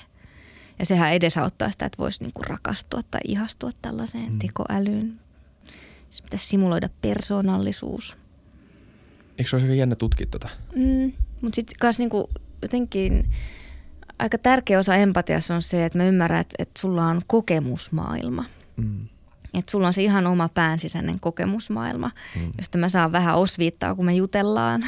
ja mä kuvittelen, mitä siellä tapahtuu, mutta sitten tiedän, että – sillä tekoälyllä ei ole sitä kokemusmaailmaa, että siitä ei tunnu miltään ilmeisesti olla mun kanssa. Se vaan sanoo oikeat sanat, niin sitten mulle ainakin jotenkin se rikkoisi sen, sen homman, että... Hmm. Tästä on se leffa, se Joaquin Phoenixin Her. Niin. Spike Jones. Kannattaa katsoa, jos, jos tota, et Mä nähnyt vielä. Sen. Sä oot nähnyt sen. Mun mielestä siinä käydään hyvin läpi myös tota teemaa, koska mm. siis äh, tällä ei Javier Bardem, vaan Joaquin Phoenix, niin sen hahmolla on tota, Öm, se käy itse läpi tätä sen tekoälyn kanssa. Mä en muista, mikä se nimi. Öö, Samantha. Joo. Niin se käy Samanthan läpi, se käy sen kanssa läpi myös tota, että mutta ethän sä oikeasti tunne mitään ja mm. sitten ne keskustelee. Mä en muista ihan miten Samantha va- vakuutti Joaquin Phoenixin siinä leffassa, mutta mun oli kyllä tosi aika nerokkaasti kirjoitettu dialogi. Miten se voi tuntea mitään, jos se ei voi kuolla? Siis se, mä en usko, että se tuntee mitään. Niin. Tai että se, se, niin kuin, se oli, se myönsi sen ihan suoraan, niin. että, että, niin että joo, että mä en, en mä ole samanlainen kuin sinä. Niin. Mutta silti se sai se jotenkin mm. kuumattua. Niin. Koska kyllä se oli vaan se niin, niin täydellinen. Niin, kyllä se on mahdollista. Kyllä ihmiset rakastuu johonkin autoonkin. Totta. Hyvä pointti. Koetaan syviä tunteita jotain niin kuin laitteita kohtaan ihan mahdollista. Tosi, jos, jos miettii auton designia nykypäivänä varsinkin, niin, onhan siinä mietti, me mietin, että miksi miehet muun muassa pitää, no tämä on nyt ihan mieletön teoria, mutta, mutta monissa nykyautoissahan on hyvin tämmöinen niin kuin naisellinen design, jos miettii niitä muotoja, niin tota, äh, on puhuttu paljon, että auto, autojen design on aika feminiini ja mm. si, siinä on myös niin kuin tämmöinen alitajuinen syy, miksi miehet saattaisi pitää urheiluautoista tai muista, että koska on tullut ne suositun. Vai? Niin, muotoilu on ollut vaan niinku viettävämpi. No mietti niin. nyt semmoinen niinku sulava ö, auto tai sitten semmoinen palikka, mm. mitä niin. joskus aikaisemmin urheiluautot on ollut. Niin siis autoillahan on kasvot. Mm. Niin. Hyvin Autoilla on kasvot. Niin. Ja ne on erilaisia. Ja jotkut niin näyttää semmoiset, niin mm, jotkut on silleen, niin. Ja kaikki niin normik-autot on, mutta sitten kun Porsche on tai Ferrari. Joo, mm. kyllä. Hunter Eyes ja matala ja kompakti ja mm. virtaviivainen. Ja, niin, kyllä. Ja. Se on jännä, että me ollaan menty niinku empatiasta niinku empatiakoneisiin asioita ja esineitä kohtaan ja, ja niin edespäin. Näin meitä manipuloidaan. Mm. Markkinointi, mainonta, niin, suunnittelu. Kyllä. Ja mä luulen, että toi on, niinku, tossa on ihan hyvin mietitty kyllä siinä, että, että jos tehdään tuote, niin miten, miten mä houkuttelen ihmisen ostamaan, ja nimenomaan tunteet tulee tosi mm. tärkeäksi. Niin jos mä saan herätettyä toisissa ihmisissä niin kuin alitajuisia, ellei hyvin tietoisia tunteita, voimakkaita jopa, niin totta kai se haluaa siihen suuntaan, koska ne on usein miellyttäviä tunteita. Niin. Mä haluaisin kysyä tässä nopeasti, Jep. tota, tota, kun mä mietin niin kuin internettiä ja empatiaa, me ollaan nyt puhuttu siitä, että, niin kuin, että missä ihmiset tuntee empatiaa, mutta sitten internetissä näkyy paljon sitä, että siellä on hirveästi kommentointia, käyttäytymistä, missä empatia on niin kuin nollassa. Ja, ja voi olla, että hyvin empaattisetkin ihmiset käyttäytyy, kun heillä ei ole niin kuin ollenkaan empatiaa. Oletko itse perehtynyt tähän ilmiöön? Mistä tämä tulee ja miksi me käyttäydytään tuolla tavalla, että sä saatat heittää tosi ilkeätäkin kommentteja ja, ja, ja niin edespäin. No varsinkin jos on pe- pelkästään tekstiä, niin sit se, se epäinhimillistää. Ja kaikki, joka epäinhimillistää toista, niin sammuttaa niitä empatiamekanismeja. Et kirjoitan sulle, että senkin, senkin ääliö. Tämä on pahinta, mitä mä voin keksiä. Hui, huhhuh. sit mä en näe, että sä rupeat itkemään siellä. Jos mä näkisin, niin se tunne tarttus muhun ja sitten mulle tulisi paha mieli, mikä estäisi sitä käyttäytymistä. Ja sitten siinä voi olla myös se, että mä ajattelen, että okei, mä juttelen nyt jonkun vihervassarin kanssa. Että mä, niin sekin epäinhimillistäisi, että mä oon lokeroinut sut siellä, siellä somessa vaikka. Tai persun. Tai Rehellisyyden persun. nimessä, rehellisyyden nimessä. Kyllä se nyt toimii myös toisinpäin. Ilman muuta kaikkiin suuntiin voidaan keksiä. Miehen. Mm. Kaikki miehet olette tollasia miesoletetut. Joo, mutta se on tosi... Tyypillis, sit se on niinku- tyypillisen, tyypillinen nainen. Niin, nimenomaan. Sanoo tuolla. Hyvin saadaan simuloitua Niin, tähän niin, somekeskusteluun. Ja sitten niin ihmiset hyppää tosi vähäisellä tiedolla aika pitkälle meneviin oletuksiin toisen mielipiteistä, intentioista. Mm. Sä kirjoitit no ja no, kirjoitit sen sen takia, että sä oot tällainen ja tällainen ihminen ja sä haluat satuttaa mm. mua ja sitten oikeasti sulla oli ihan eri fiilis. Mutta mä oon vakuuttunut siitä, että mun kuvitelma on oikein. Toi on kyllä jännä. Mä, mä tuossa kuuntelin tässä mm, muutama viikko sitten on tämä kirja, tämä hetkinen, kenestä on? Uh, the Coddling of the American Mind. Uh, Jonathan Haidt. Haidt, joo. Joo, kyllä. Niin siinä oli mun mielestä mielenkiintoista että monet näistä esimerkkeistä, kun Yhdysvallassa oli näiden yliopistojen, missä nämä opi- opiskelijat lähti, lähti professoreita vastaan kampanjoimaan ja niin edespäin. Ja, ja äh, olikohan erään professorin niin kuin sähköposti eräälle oppilaalle, jossa professori halusi olla myötätuntoinen ja niin edespäin, mutta siellä oli yksi sana, joka, joka tämä opiskelija tulkitsi niin kuin ehkä vähän uhkaavana tai loukkaavana – ja professori ei lainkaan tarkoittanut tätä, mutta ihan mm. vaan se, miten se sana tulkittiin siellä, niin tai nähtiin niin kuin vihamielisenä eleenä, niin se johti sitten tosi vakaviin seuraan. Mun mielestä tämä professori irti- joutui irtisanoutumaan senkin takia. Aikomus oli ihan muu. Mutta niin kuin, se on jännä, että jos, jos sulla on joku tietty ajatus, että tämä henkilö on vaikka edustaa näitä asioita, jotka on minulle vaarallisia tai uhkaavia, niin tosi moni asia lähtee tulkit, tosi moni asia tulkitaan myös sen kaltaisena ja sitten sit lähdetään toimimaan sen mukaisesti. Niin. Mutta ei ole välttämättä vietetty kauheasti aikaa sen henkilön kanssa samassa huoneessa tai Joo. nähty sen tunnereaktiota tai muuta. Että. Ehkä siinä on myös just tämä niinku liiallinen viehtymys omiin tunteisiin tai niinku ajatus siitä, että se mitä minä ajattelen ja tunnen on täyttä faktaa. Ja, Joo. ja muita selitysmalleja ei voi ol- olla olemassa. Ja se on kauhean kapea tapa ajatella. Että paljon kiinnostavammin voi elää, jos miettii monia selitysmalleja mm. niille ilmiöille ja toteamuksille, mitä kohtaa ja niin poispäin. Eiku, a, ai, Mitä sorry, tapahtuu? Mä, sorry, anteeksi, nyt keskeytin ihan turhaa. Mä ajattelin, että mä oon vielä kamerassa. En mä ehkä ollutkaan sittenkään. Ai niin, sori joo, totta. Mä oon itse niin kiinni tässä, ite niin kiinni tässä keskustelussa, mä voin painaa nappulaa. Onks mä ollut viimeisen puoli tuntia vaan tälleen Ei, ei. siitä podcast-jaksosta? Tosi hyvä. Vähän lisäaikaa, saa katsoa Isakia. Fair Niin. mua kai, mä oon vilkuillut vahingossa koko ajan niin monta kertaa suoraan tuohon kameraan. Ja sitten mä niinku tiedän, että mä en, ei, ei siis katsoa. Sitten mä vaan en voi olla katsomatta. Ja on tullut vähän, joo. No. Hyvin on Katsotaan, mitä tästä tulee. Sitten ehkä ihmiset kokee suakin kohtaan enemmän empatiaa sitten Niin. tässä Niin, jakson niin. aikana. Niin, mokaan, joten olen inhimillinen. Hei, muutama kysymys vielä. Sitten meidän pitää kyllä päästä sut täältä. Mm. Ai jo puolitoista tuntia yli. Um, usko tai älä. Tää on puolitoista tuntia me ollaan juteltu. Menee nopeasti. Menee tosi nopeasti. Um, yksi on toi, että että joo, meillä on käsissämme ihan jäätävä määrä uutta tietoa, tai ylipäätään tietoa, koska meillä on nettiä, me voidaan googlata vaikka mitä, ja me ollaan perillä tosi monesta asiasta. Ja, ja munkin duuniin kuuluu aika pitkälti olla perillä asioista, mitä tapahtuu nykyhetkessä ja tietää niistä tarpeeksi paljon, että pystyn puhumaan sunlaisille ihmisille, jotka tietää niistä mua enemmän. Niin äm, mä huomaan kuitenkin, että mu, mä pystyn jotenkin elämään sen kanssa. Mä itse asiassa nautin tosi paljon siitä niin kuin, vähän niin kuin stressaavasta sor, sormen pulssin päällä pitämisestä, mitä mä teen. Mm. Äh, mutta, mutta kyllä mulkin herää semmoinen niin epävarmuuden tunne siitä, että miten, mitä, tässä, mitä täällä tapahtuu.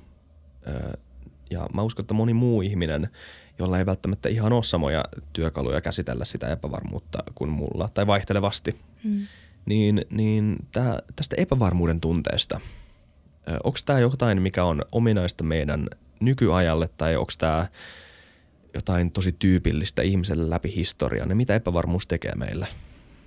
Se on paljon energiaa kuluttava tila, kun aivot on vähän niin kuin semmoinen kontrollifriikki aivot on mallinnuskone ja yleensä sovelletaan tiettyä mallia siitä, että minkälainen todellisuus on ja sitten sen perusteella ajatellaan, että seuraavaksi tapahtuu varmaan näin. Jos meillä ei ole mallia, niin sitten ei voida ennustaa, mm. jolloin on, niin kun, kuluu tosi paljon energiaa siihen pähkäilyyn ja odotteluun ja niin kuin, no ehkä tiedon etsimiseen ja sellaiseen. Eli, ja se energian kulutus on kauheaa. se on aika, niin kuin, jos me on opti, meitä on optimoitu monin tavoin säästämään sitä, niin se stressaa, se aiheuttaa ahdistusta.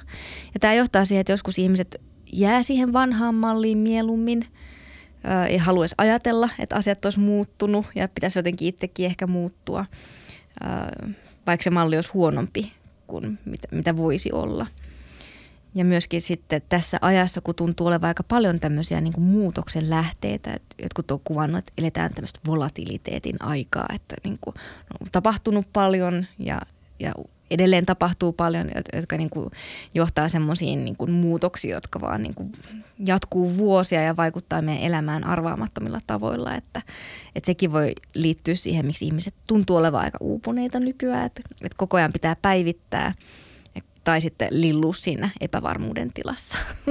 Mm. Eli jotta selvitään runsaan tiedon maailmassa, niin pitää olla joku ajatus siitä, että miten hommat on ja miten ne tulee menemään. Jos meillä ei ole kyky rakentaa sitä mallia, niin sitten se syö energiaa. Mm. Miten sä pidät huolen siitä, että sulla pysyy toi jotenkin kasassa? Tai onko se edes asia, mitä sä oot miettinyt tietoisesti? Mä oon aika hyvä siinä, että mä murehdin vasta kun on syytä olla oikeasti huolissaan, että mä en hirveästi, niin kuin, huomaan, että mä en hirveästi niin kuin etukäteen joitain asioita silleen niin kuin harmittele. Se suojaa.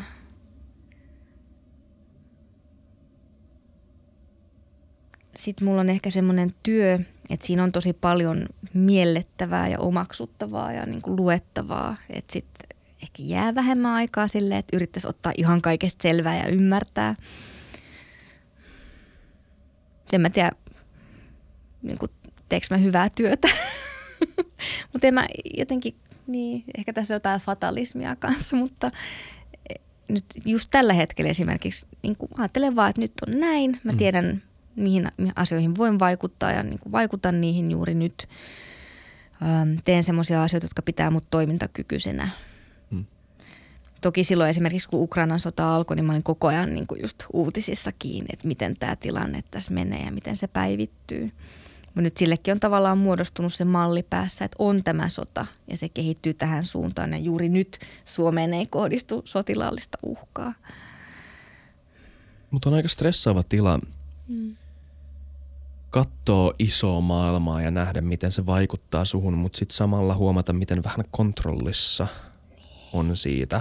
Niin. Tai ootko kattonut tämmöisiä, ootko nähnyt molemmille teille näitä tota, Primitive Technology YouTube-kanavia, Mm-mm. missä tota, on joku tyyppi, 20-30 minuutin videoita, missä joku paidaton tyyppi on metsässä ja sitten se tekee tota, um, jotain eri rakennelmia. Se rakentaa savea ja savesta tiiliskiviä ja sitten tiiliskivistä jonkunnäköisiä uuneja, jossa se voi pystyy tekemään jotain muuta materiaalia ja sitten se rakentaa semmoisia niinku majoja ja erilaisia niinku ruukkuja ja astioita ja työkaluja ja näin.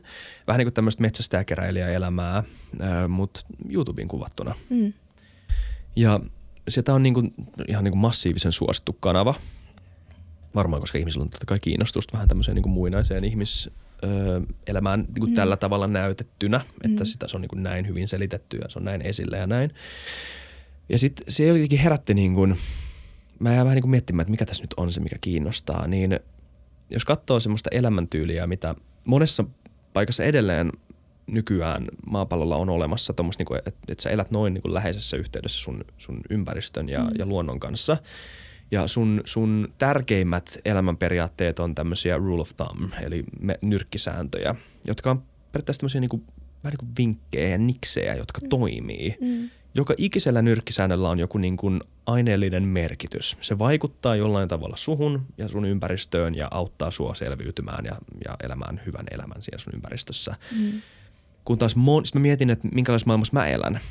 Moni ne niin kuin mun tärkeimmät periaatteet tai, tai jotkin taidot, niin ei ne liity siihen, että mulla olisi jonkunnäköinen hallinta tai semmoinen niin nyrkkisääntö maailmasta, vaan että ne liittyy epävarmuuden kanssa hanskaamiseen ja mm-hmm. to, niin kuin tosi vähän abstrakteihinkin asioihin ja niin. ristiriitojen tota, kanssa elämiseen ja tämmöiseen. Ja, ja vaikka mä pystyn ehkä elämään jonkun aika hyvin niiden kanssa, koska – on sitten ehkä jotain muita asioita elämässä, jotka pistää, pitää niin kuin homman raiteillaan, mm. niin, niin se on kuitenkin vähän, on, on helppo nähdä, miten se olisi tosi epätyydyttävä tapa elää.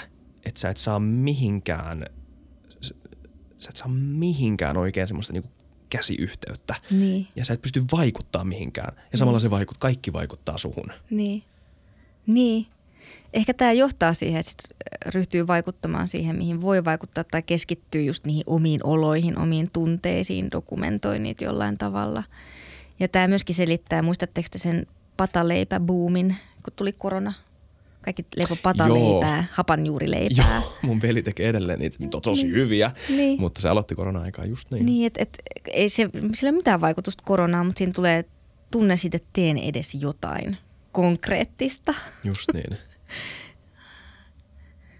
Kyllä, ja on olemassa tämmöinen niin kuin tapa, äm, tämmöinen niin kuin tosi jännä terapiatapa, mikä on vasta, että menee niin kuin juoksentelemaan metsään ja hyppii kiviltä toisille, mikä mm. niin, vähän niin kuin hölmöä, mutta, mutta niin kuin, siis sun pitää olla keskittynyt sun ympäristöön ja sitten sun pitää olla koko ajan hereillä siitä, että mihin sä meet. Mm. Ja se on aika vierasta, koska yleensä me ei olla metsässä juoksemassa, niin silläkin varmaan, että pitää keskittyä siihen täysin ja sä pystyt vaikuttaa kaikkeen, mitä sä teet niin. siellä. Niin. Mikä on varmaan tosi niin kuin tervettä monelle ihmiselle. On, mutta on hyvin kuvattu, että, että varsinkin aika monen työ nykyään on abstraktia. Mm. Sitten syntyy jokin dokumentti, joka menee ainakin pilveen. Mm. On sarjapalavereita. Sitten ei jää käteen mitään. Ei tule ehkä semmoista eteenpäin niin kuin menoa tai sen tunnetta, ei tule kontrollin kokemusta. Mm. Vaan sellainen niin kuin hahmoton massa. Niin, ja maailman tapahtumat jotka tulee yllättävän lähelle ja vaikuttaa arkeen, niin kuin yhtäkkiä sähkölasku on isompia, mitä mä sille teen. Niin. Tosi hyvä esimerkki. Niin, ettei ihme, että stressaa, mutta mut just silloin se, se, mihin voi vaikuttaa, on se oma tunne, oma kokemus, jolloin se pataleipä voi olla tosi hyvä veto tai Jep. joku metsässä hyppely. Ja se johtaa ehkä kans nuorissa, tämä on yksi asia, mitä voi sanoa mun mielestä nuorista nykyään, missä me voitaisiin vähän niin kuin kans yrittää äm, tehdä itsemmellemme palvelus. Ja se on se, että niin kuin moni nuori kasvaa näiden niin kuin globaalien ongelmien keske, keskellä ja, ja monen nuoren tota, oma kuva muodostuu sellaiseksi, että mä en ole mitään, ellei, ellei mä niin kuin pysty jollain tavalla muuttaa maailmaa. Niin.